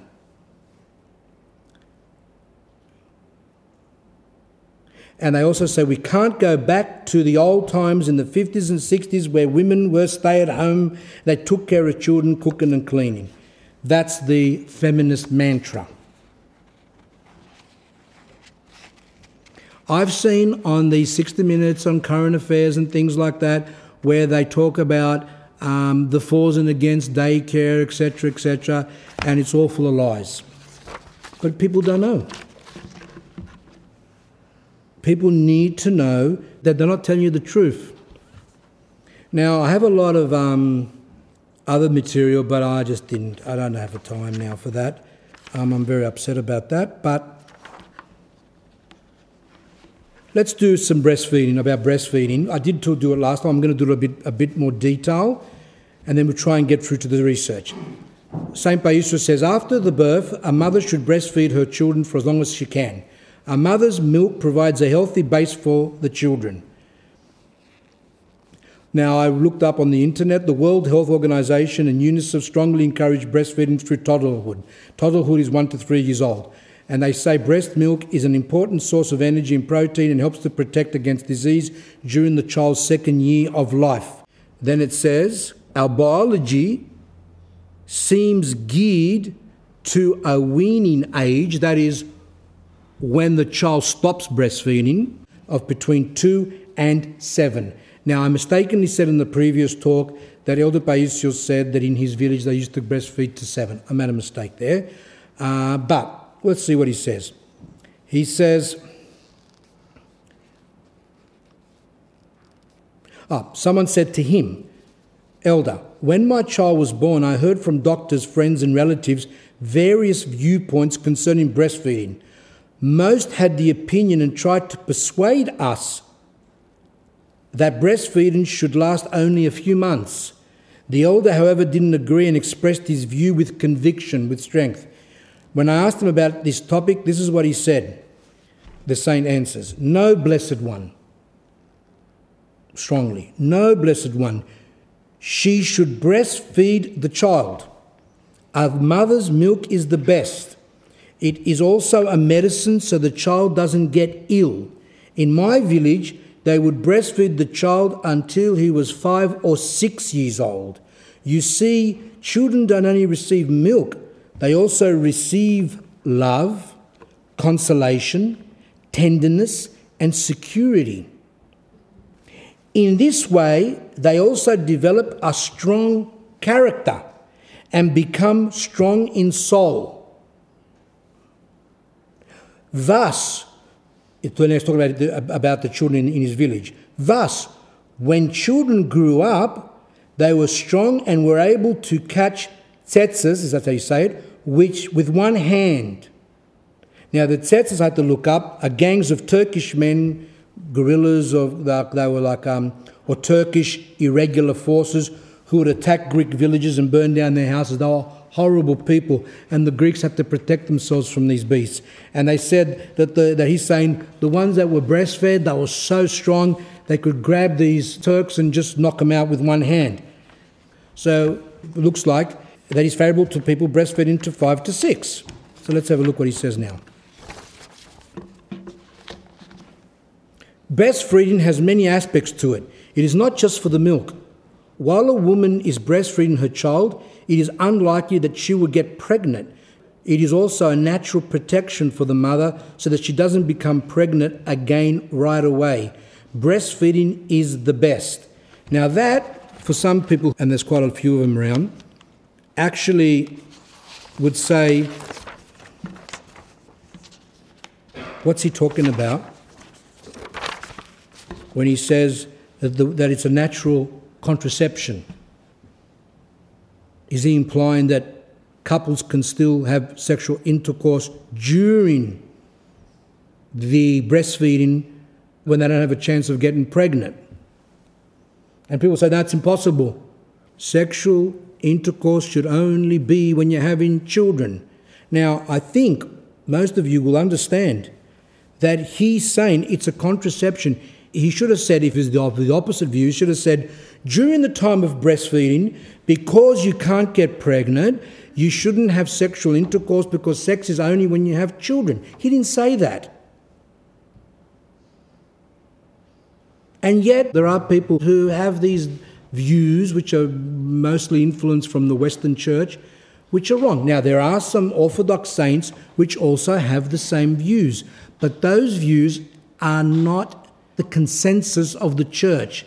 Nowhere in any canons does it say that sexual intercourse should only be when you're having children. That doesn't say that nowhere in the canons. And you explain this, and they say, no, no, no, that's not right, that's not right. St. Paul says the first purpose of marriage is to avoid fornication. Neither in the Bible, neither in the canons which I've read to you, nowhere does it say, especially when I did talk 63, 64, 68, 69, I think, none of them says that. And they spoke about that, about that topic. So this has got to be very, very careful. The saint says it clearly. It's a natural contraception. Contraception means that the couple's having sexual intercourse and they're not going to get pregnant. That's it.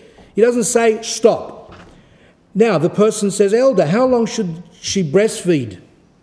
As long as she can, for three or four years.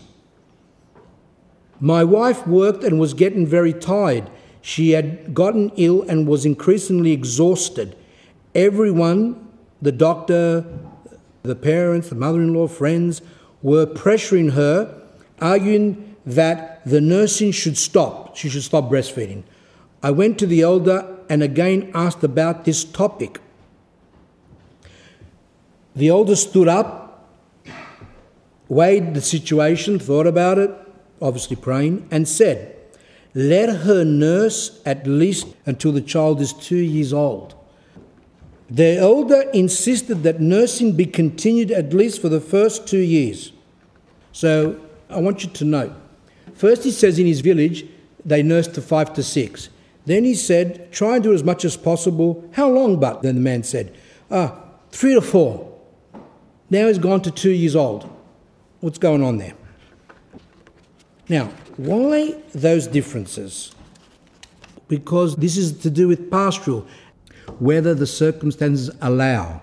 There are different spiritual levels, and it all is different depending on the times we live in, where we live, etc. Different times, different people. Now, I'm going to read something from a person, the abbot, the, the current abbot of the monastery of Vatopedi, which is in Mount Athos. This is where he went to up to Russia there, and he had some conversation with the clergy. This abbot was persecuted. He's the spiritual child of the spiritual child. So, Elder Joseph the Hesychast, he had some spiritual children. Elder Ephraim, who's still alive. Elder Haralambos of the monastery of the Isil, he's passed away. And he also had another spiritual child who was also called Elder Joseph, uh, but he was a spiritual child, not the original Elder Joseph, but one of his spiritual children was named after Joseph. That Elder Joseph became the spiritual father of the monastery of Vatopedi. And one of his spiritual children is now the current abbot, and his name is Archimandrite Ephraim. Now, his monastery has over 120 monks, I've heard. Beautiful monastery. Uh, he was persecuted. They put him in jail because they said he stole money. And during the jail time that he was there, he converted all the inmates to come to Christ.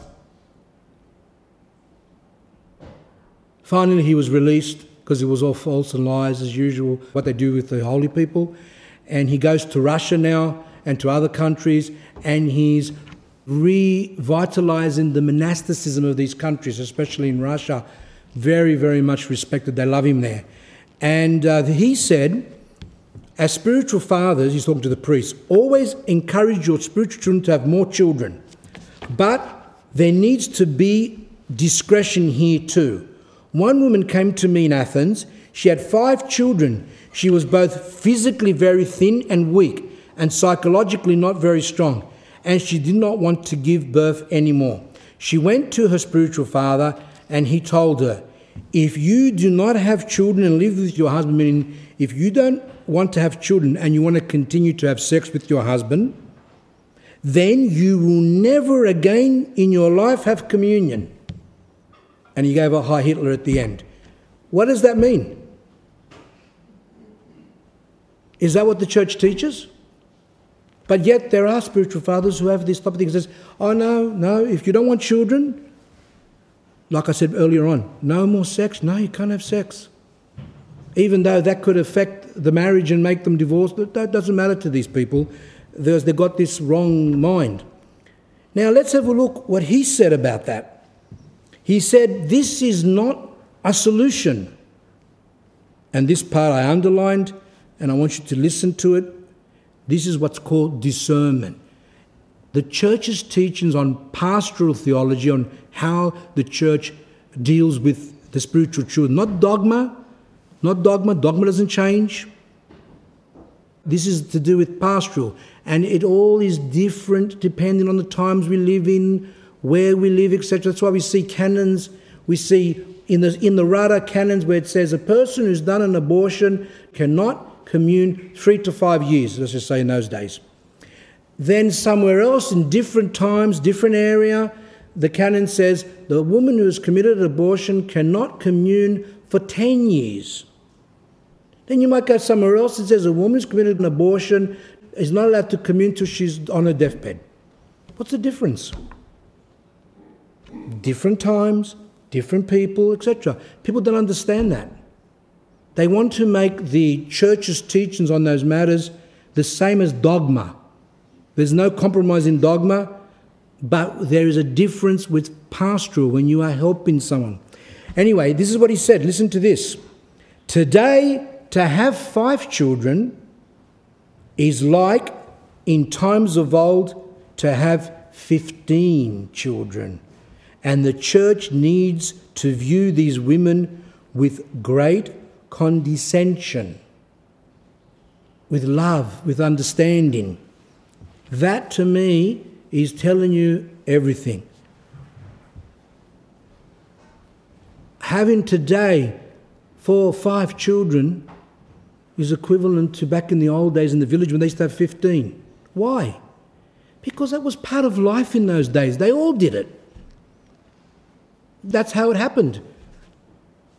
Plus, those women were psychologically stronger, they were physically stronger, and they were brought up in an environment where everyone had children, so they were very familiar when they had children of how to take care of them. Today, people have a child and have never touched the baby before, a lot of them.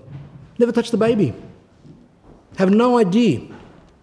Plus, society today looks down at you. You're actually a martyr if a person has more than a couple of children. You're a martyr. If you have four children, five children, you are a martyr. God will look at that person and bless them a million times because they're going against. It's very difficult. And don't forget as well, it, abortions are easy now. Back in the old days, they, that was very difficult. Either they didn't know about it or it was dangerous, whatever. Now they think it's safe. And people were looked down who had an abortion. But now, for women, it's just everyday part of life. So a woman can just easily, even without telling her husband, can walk into an abortion clinic, have an abortion, come home and cook a roast chicken. No one would even know. So because it's easy, and a woman does not do that, in God's eyes, she is a martyr and she is holy. And as we said, because of these times, yes, five children is the same as someone having 15 children. That's what's called discernment, pastoral discernment. We don't look at things fanatically when it's to do with pastoral matters. There are also patron saints for breastfeeding. Um, one of them is the milk giver, icon of the Most Holy Theotokos. I think that's in Mount Athos.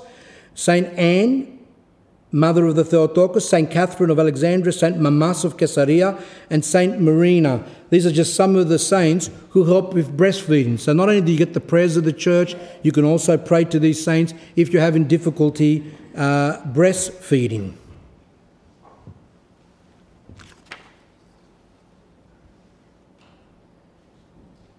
Remember what St. Paisios said in the last talk that a mother that is lazy and doesn't breastfeed transmits laziness to a child.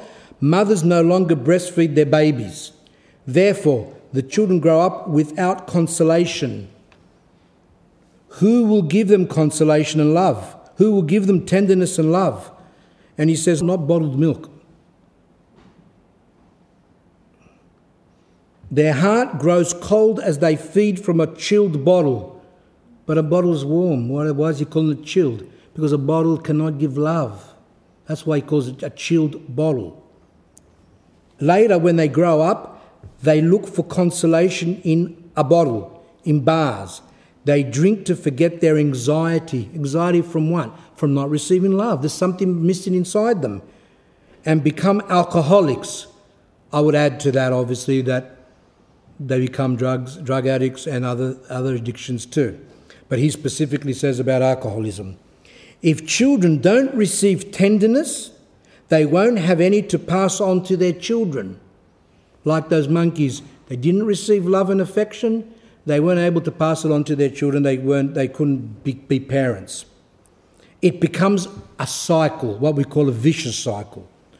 Then the mothers come to me and cry, Father, Father, pray, I'm losing my child.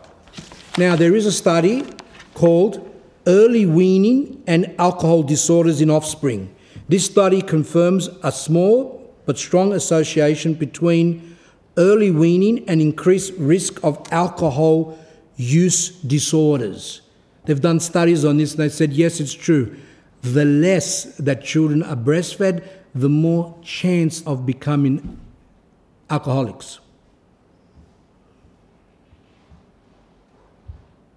So let's repeat what St. Paisios says. If children don't receive tenderness, they won't have any to pass on to their children. It becomes a cycle.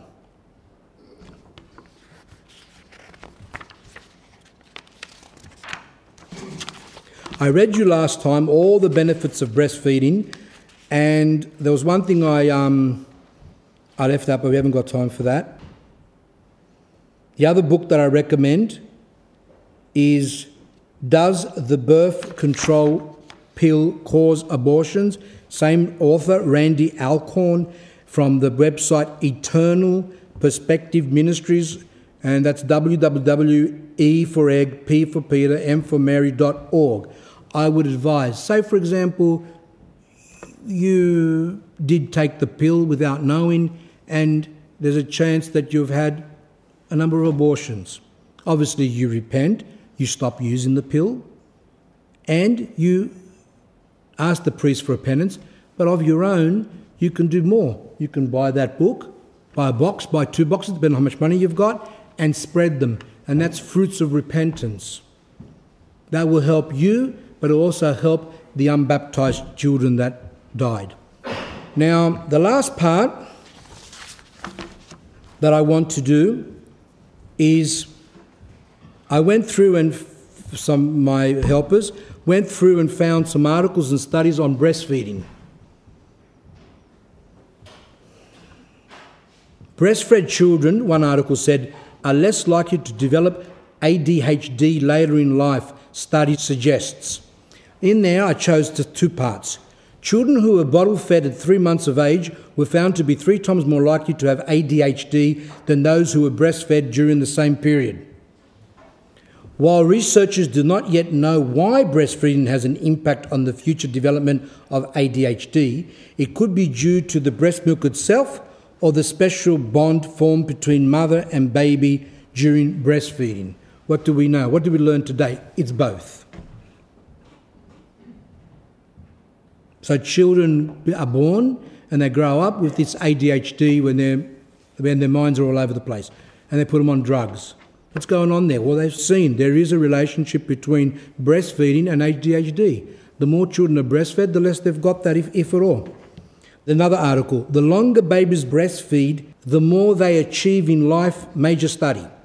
This was a Brazilian study which started in uh, 1982. It was a 30 year study. They followed children and that were breastfed, etc., found, and who weren't, or whatever they did, found those who had been breastfed proved to be more intelligent, had spent longer at school, in other words, they were able to stay at school longer and be educated, and earned more money than those who had not been breastfed for long periods of time. And the longer they were breastfed as a baby, the better they tended to be doing in life. That's a 30 year study. So, they're smarter, they tend to do better at school, they stay longer at school, they earn more money, and they do better at life, in life. The risks of not breastfeeding for mothers and infants was another article. And it said in there, not breastfeeding is associated with health risks for both mother and infants. Epidemiologic data suggests that women who do not breastfeed face higher risk of breast and ovarian cancer, obesity, type 2 diabetes, metabolic syndrome, and cardiovascular disease. That's a lot of things there. And yet the feminists say, no, no, don't do that. Go to work. Go to work as soon as possible. So feminists are the worst enemies of women. The next article the risks of formula feeding versus the benefits of breastfeeding. What did it say in there? Formula feeding increases your child's risk of getting sick.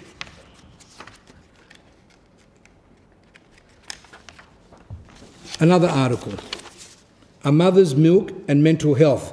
Does not being breastfed set a child back in body or mind? And I found a few things in there. Breastfeeding has psychological benefits, including increased cognitive development, the way the child thinks, Breastfed children are less likely to have behavioral problems. Another one, when a baby comes out of the womb, it's important for them to be able to hear the mother's heartbeat. The position babies are in when they are breastfed is very calming and helps to bond mother and child, and missing out on that closeness can create trust issues. Remember that the child for nine months heard that, that beating of the heart. So when the child grows up, it doesn't hear the beating of the heart if it's in the childcare, it doesn't hear the beating of the heart when it's in the cot, and doesn't hear the beating of the heart when you've got it like a, a five month old baby in front of a TV. But when you breastfeed the child, it also is, is being soothed, it's given love, affection, but also hears the heart. Another article breastfeeding linked with lower childhood blood pressure, American Heart Association. I'm just going to give you the title. Next one Breastfeeding helps children climb social ladder in adulthood. They become more successful. Another article, breastfeeding all newborns could save 800,000 lives a year. They're saying that more children will live if they're breastfed. Wherever that study was done, I think it was UK. Three quarter, another study, three quarters of US babies start off on breast milk. Less than half still are breastfed after six months. Why? Mothers going back to work a lot of times.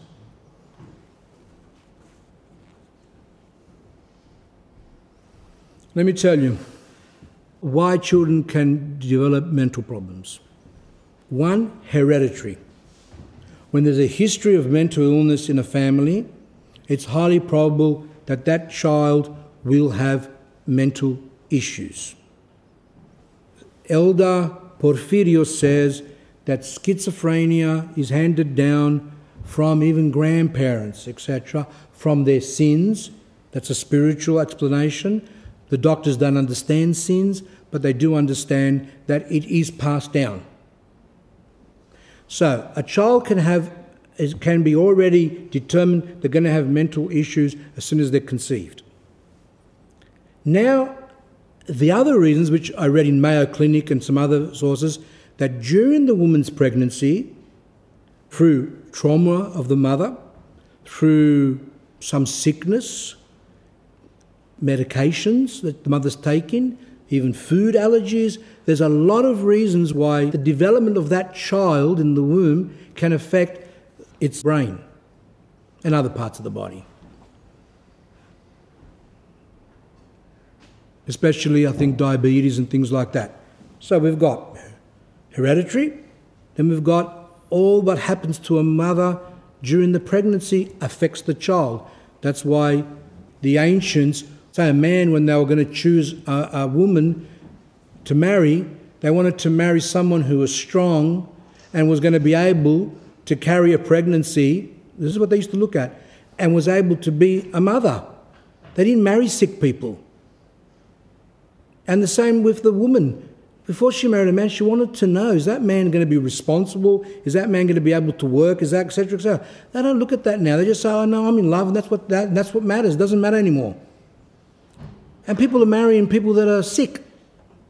You know, you want to have a family with someone who has issues. How, those, how is that person going to be able to take their responsibilities and be able to hold a child or take care of a child or work if the husband and things like that? This thing, oh, as long as we've got love, then all makes them. It doesn't make, um, the, it, it makes a difference in that usually people divorce after one, two, three years now. The criteria is as long as I feel fuzzy in my heart, as long as I've got love in my tummy, ah, it's the main thing for me. I'm going to get married. So, hereditary, as I just said, the next thing is during the pregnancy, and of course, after the birth can affect the child as well. So we can see there's a lot of things there so a child can grow up. Sometimes people don't know. Is it from hereditary? Something happened in the womb? Or something after? Now, sometimes you can't help it. If it's hereditary, that's out of your control. If it's within the womb, you try, but something can happen unexpected. An upset or something, the woman's father dies and she gets upset. That can affect the child. But you can control what happens to the child when it's born as well. That's especially affection, love, all these things. Now, I gave you an example before, and I'll give you another example. Say a child, when they were conceived, there's hereditary problems. So there's already a history of mental illness. Then, during the pregnancy, the woman was not in a good state, problems, that's going to add. Then, when the child is born, there could be other problems. However, the mother breastfeeds the child and tries to give the child as much love as possible for years. That child can still have mental issues because of the hereditary, etc., from the womb. However, they are diminished quite considerably because the child is being breastfed and taken care of. But imagine if the child's got hereditary issues, problems from the womb, and after it's born, problems, you are looking at a disaster. So it's very important to take care of that child during the womb as much as you can, what's in your control, but especially after the baby's born. I saw an example of a person who the mother of the child had a history where in the family where there was a whole range, a whole group of schizophrenics. Sorry about that, but it was. Her father the father's siblings, some grandparents. It was like a whole lot of people that had schizophrenia and sicknesses. She got married. Strictly speaking, probably she shouldn't have, but anyway, she got married. Then she has children. Those children show signs. However, when those children have been breastfed and taken care of to some extent to the best she can, that person has a better chance in life. A lot of a lot of um, the problems it could have been sorry worse if those children were not breastfed and taken care of for years. And I've seen that. You can see the children as they're growing up, they're closed, they've got issues, they're in their own little world. That's from their mental issues. But when they're, the, more they're breastfed, this and that, there's something there, like I said before, they tend to go more to the mother. They'll be a bit more open to the mother at times. Not always. Most of the time they're in their room, but at least there is that connection. While the ones that weren't breastfed, the ones that weren't taken care of, they're in that room continually or they're completely cut off from the, from the mother. Completely cut off. In their own world.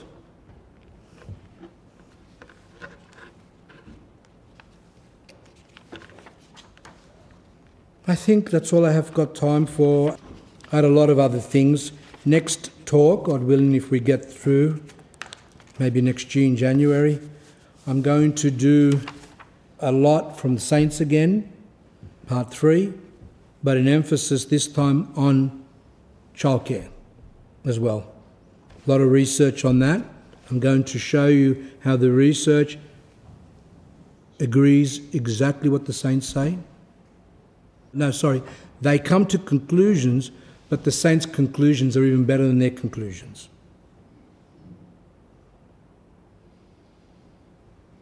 But there is a war on women. And I also read another article, a war on children. When you, when you deprive a child of, a, of love, it's like they're going through a war and they're affected. It's like they're in a war zone. They're growing up with no love, with no affection, no one there, and they're in their own little world. And that explains why a lot of them have become addicts. That a lot of them have to be on drugs, and a lot of them are psychologically disturbed. There's a high rate of suicide. There's all these things that happen. In the next um, talk, there was one part which said that. Um, Remember, people taking their children when their children are very young.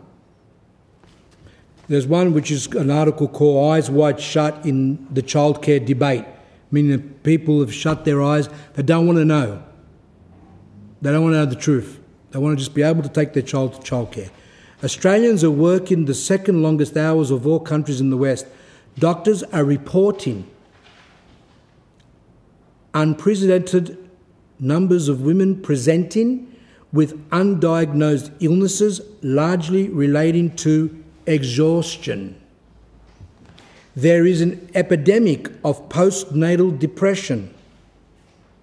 Publications like The Melbourne Child inform parents about psychologists who specialise in the treatment of depression for children under five.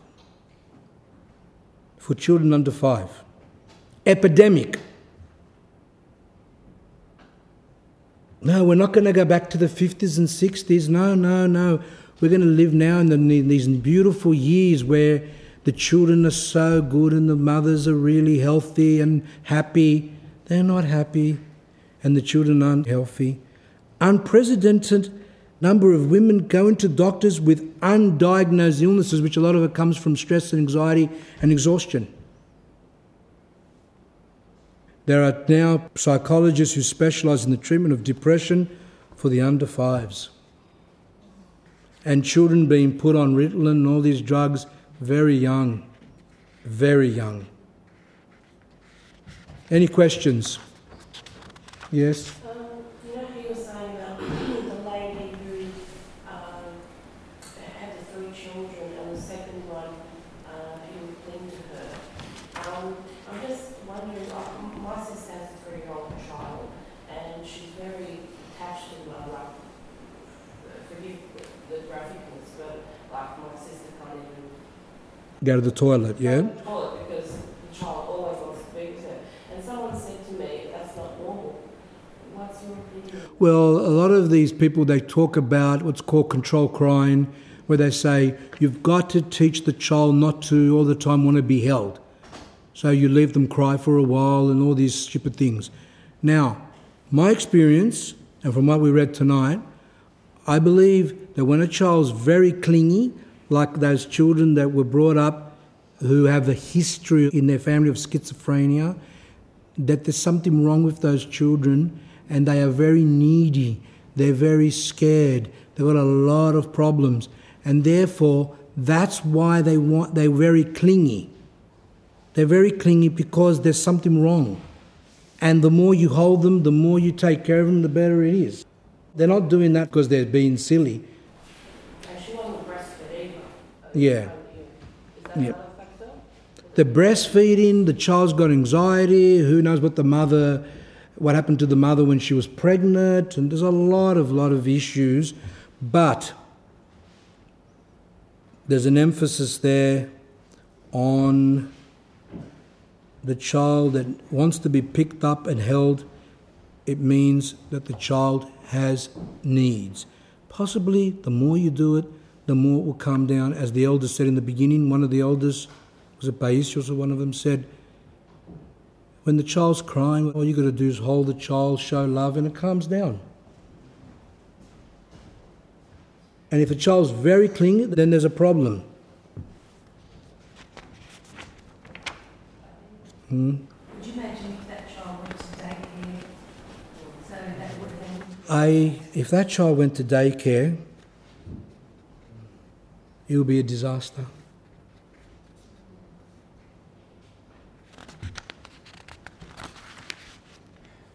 I'm going to leave you with this. One of the books, which I'll go more detail later, says I have a lot of clients who say that they are putting their baby into nursery because it needs stimulation, and actually, that is not true. She says, What babies need is to make an attachment to particular people, and they need someone to help them manage their emotions and their feelings and their bodies and how to cope with stress and how to manage themselves. All of this is about being with a responsible person, someone who soothes when you need soothing, someone who plays when you need someone to play with you. This cannot be done in daycares. At nurseries, the turnover is so great, the children can't attach with even one of the carers. That is very difficult to achieve that kind of relationship of trust. They need a person, the mother. Plus, isn't there a professional, like you have to keep with boundaries as well, they teach you? Mm, Yeah, I think they, yeah. And there's one part here where it says that the children have to be taught how to play with their toys, how to share, how to deal with some problems. That can't be done in daycares.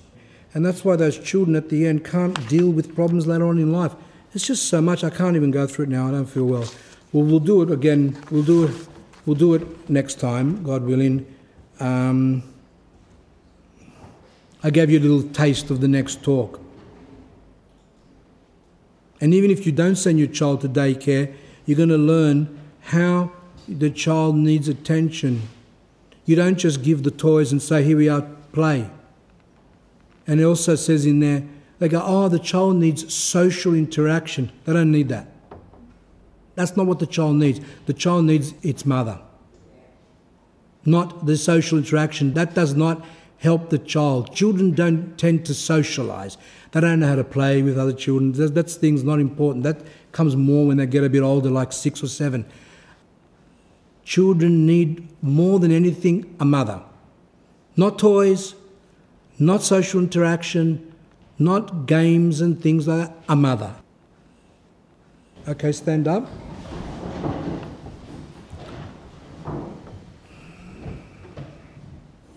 Maybe the talk will be next January and around the Australia Day, the Sunday before, but you'll get the advertisement. Through the prayers of our Holy Father, Lord Jesus Christ, the God of mercy and save us. Amen. Thank you. Okay. Have something to eat.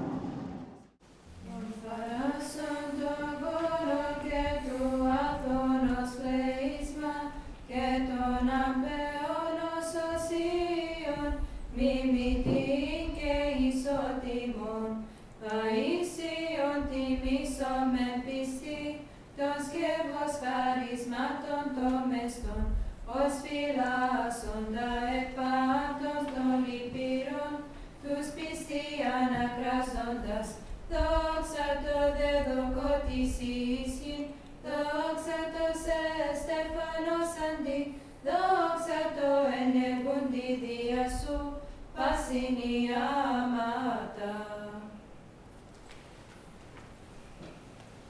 Της ευρείας των πολλών οικουμένης αυλαίσμα, της θεολογίας των μυστήν και Χριστού φίλων νησιών, Πορφύριον τιμήσω πίστη, τον πλήρη χαρισμάτων εκπαίδος, δαιμονώτας χαριτρούνται και ασθενείς, οι ατεπίστη κράζοντας, Δόξα το δε δοκότης ίσχυν, δόξα το σε αιασάντη, δόξα το ενεργούν τη διά σου, πασινιά μα.